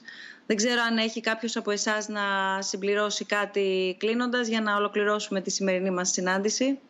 Δύο, δύο γρήγορα για τους νέους. Ε, έχουν περάσει πολλά και περνάνε πολλά και περνάνε και πολλά σε, σε πολύ κρίσιμες ε, ηλικίες. Το θέμα είναι να κοιτάξετε μπροστά και να, να μπείτε στα κοινά, να ασχοληθείτε, όχι μόνο απ' έξω, με ό,τι αυτό σημαίνει. Δουλεύω σε πανεπιστήμιο και είμαι συνέχεια περιτριγισμένος από τους νέους, εκτός όταν δεν είμαι σε lockdown και πρέπει να πω ότι είναι μια τεράστια πηγή αισιοδοξίας και δυναμισμού. Δεν σταματάω να εντυπωσιάζομαι από τα νέα παιδιά για τον ενθουσιασμό που έχουν για τα κοινά και για τα μεγάλα ε, ερωτήματα. Ε, πιστεύω ότι ε, εφόσον εμείς οι μεγαλύτεροι παρέχουμε ένα ε, ένα χώρο όπου οι νέοι μπορούν να λειτουργήσουν καλύτερα ε, υπάρχει μια τέτοια πηγή δυναμισμού και, ε, και αισιοδοξίας και, και, και σωστής κατεύθυνσης και σκέψης που, που για μένα είναι, είναι, είναι πραγματικά η, η, πηγή της, και, της, της ανανέωσης της κοινωνίας μας. Και εγώ συμφωνώ απολύτως. Ακόμη και οι νέοι άνθρωποι παρακολουθούν πανάκριβα πανεπιστήμια και τους στοιχίζει το πρόγραμμά τους πανάκριβα. Στο MIT, στο Harvard, ας πούμε, η, πλειοψηφία της τάξης MBA της ενεστώσας χρονιάς ονειρεύεται να γίνουν κοινωνικοί επιχειρηματίες, να, μπουν, να δημιουργήσουν συνθήκες κοινωνικών αγορών και όχι να πάνε στην ή στη Wall Street με τα τεράστια μπόνους. Αυτό σημαίνει ότι πρωτοπορούν σε σχέση με εμάς τους μεγαλύτερους και έχουν εγκολποθεί α, ηθικές αξίες και αξίες αλληλεγγύης τις οποίες η δική μας γενιά και η επόμενη, δηλαδή ο κ. Δακόπουλος και ο κ. Μεγύρ για να α,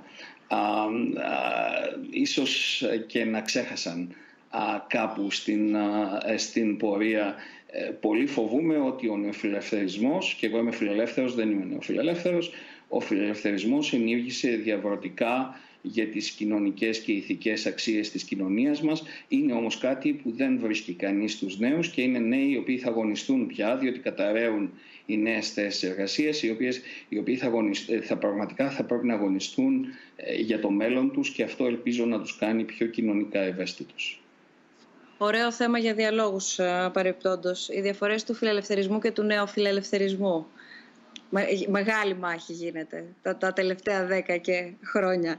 Θέλω να σας ευχαριστήσω πάρα πολύ. Ε, θέλω να πω ότι με το που κλειστήκαμε στα σπίτια μας όλοι όχι ανοίξαμε, γιατί περισσότεροι είχαμε ήδη ανοιχτούς, αλλά κρατήσαμε ακόμα περισσότερο ανοιχτούς τους υπολογιστές μας. Είτε καλή ώρα για να συνδεόμαστε και να συνεχίζουμε τη δουλειά μας, είτε για να συναντιόμαστε, οικογένειες, φίλοι και ούτω καθεξής, είτε για να συνεχίσουμε να κάνουμε πράγματα τα οποία αγαπάμε ή ακόμα περισσότερο να γνωρίσουμε πράγματα, κυρίως μέσα από το χώρο των τεχνών, που θα μας δώσουν αν θέλετε και τη δύναμη να αντέξουμε λίγο βαθύτερα και λίγο καλύτερα συνειδητοποιημένοι αυτό το οποίο συμβαίνει και συνέβαινε και την περίοδο του, του, του, του γενικού κλεισίματος στο σπίτι αλλά και της νέας συνθήκης, η λεγόμενη μετά κορονοϊού εποχή όπως ε, ονομάζεται.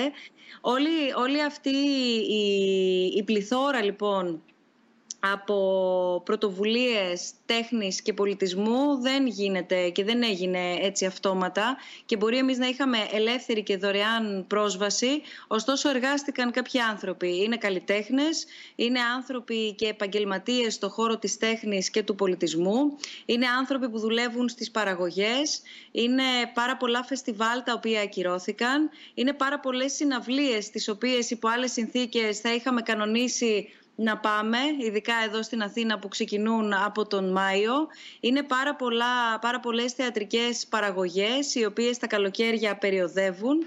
Τον υπόλοιπο χρόνο όσοι ηθοποιοί έχουν δουλειά 12 μήνες, άρα δουλεύουν σε δύο τουλάχιστον, αν είναι τυχεροί ξαναλέω, α, θεατρικές παραγωγές, θα βρίσκονταν σε περίοδο προβών που πολύ συχνά δεν πληρώνονται και όλα αυτά πάγωσαν. Είναι επίσης μεγάλα φεστιβάλ διεθνούς βεληνικούς, τα οποία επίσης πάγωσαν και είναι πάρα πολλά μουσεία τα οποία δεν μπορούν ακόμα να ανοίξουν. Όλοι αυτοί οι χώροι και αυτός ο κλάδος εν γέννη άνοιξε πάρα πολύ γενναιόδωρα την πόρτα του σε εμάς όσο είχαμε κλείσει την πόρτα και ήμασταν μέσα. Αυτό το λέω γιατί, γιατί μας δόθηκε η δυνατότητα να νιώσουμε ίσως λίγο πιο υπεύθυνοι απέναντι στην τέχνη και τον πολιτισμό. Όλοι ξέρουμε ότι χρειαζόμαστε τις τέχνες και τον πολιτισμό, ανεξαρτήτως γούστου του καθενός. Νομίζω ότι δεν θα πρέπει η τέχνη και ο πολιτισμός εν κατακλείδη να μπουν σε lockdown. Είναι μια πάρα πολύ μεγάλη κρίση που περνά αυτός ο κλάδος μπορεί να μην τη βλέπουμε άμεσα, αλλά είναι πάρα πολλοί αυτοί οι επαγγελματίες. Και ακριβώς επειδή η χώρα μας έχει πάρα πολλά υπαίθρια φεστιβάλ, μπορούμε να καταλάβουμε πόσοι επαγγελματίες δραστηριοποιούνται και ήδη θα δραστηριοποιούνταν σε όλες αυτές τις παραγωγές που έχουν ακυρωθεί. Η επόμενη διάλογη λοιπόν σε δύο εβδομάδες από τώρα, την Τετάρτη 27 Μαΐου στις 6.30 το απόγευμα, θα συζητήσουμε μαζί με καλλιτέχνες μαζί με ανθρώπους τεχνικούς, επαγγελματίες από το χώρο των τεχνών και του πολιτισμού, το επαναλαμβάνω, για να μην έχουμε κατά νου μόνο όσους βλέπουμε. Είναι όλοι εκείνοι οι οποίοι δουλεύουν ως ομάδες υποστηρικτικά, προκειμένου να βγει κάτι δημόσια και να φανεί κάτι δημόσια. Θα είναι λοιπόν μαζί μας για να μοιραστούμε προβληματισμούς, για να ακούσουμε τις προτάσεις τους. Έχουν προτάσεις, έχουν φωνή, την έχουν υψώσει σε μία προσπάθεια απλά να θυμηθούμε όλοι μας και εμείς ανάμεσα στο σύνολο ότι είναι ευθύνη όλων μας. Είναι ευθύνη όλων μας να μην μπερδέψουμε την, αν θέλετε, γενεοδορία τους με την τζάμπα δουλειά τους ή με την μηδενική εργασία τους. Άρα θα δώσουμε το ραντεβού μας στις 27 Μαΐου συζητώντας για την τέχνη. Ο τίτλος είναι Art on Lockdown, τέχνη σε lockdown, παίρνοντας ως δεδομένο ότι αυτός είναι ο κίνδυνος και όχι η νέα πραγματικότητα. Σας ευχαριστούμε πάρα πολύ και ανανεώνουμε το ραντεβού μας όπως είπαμε για τις 27 Μαΐου. Καλή συνέχεια σε όλους, εύχομαι. Ευχαριστούμε πολύ και όλα καλά.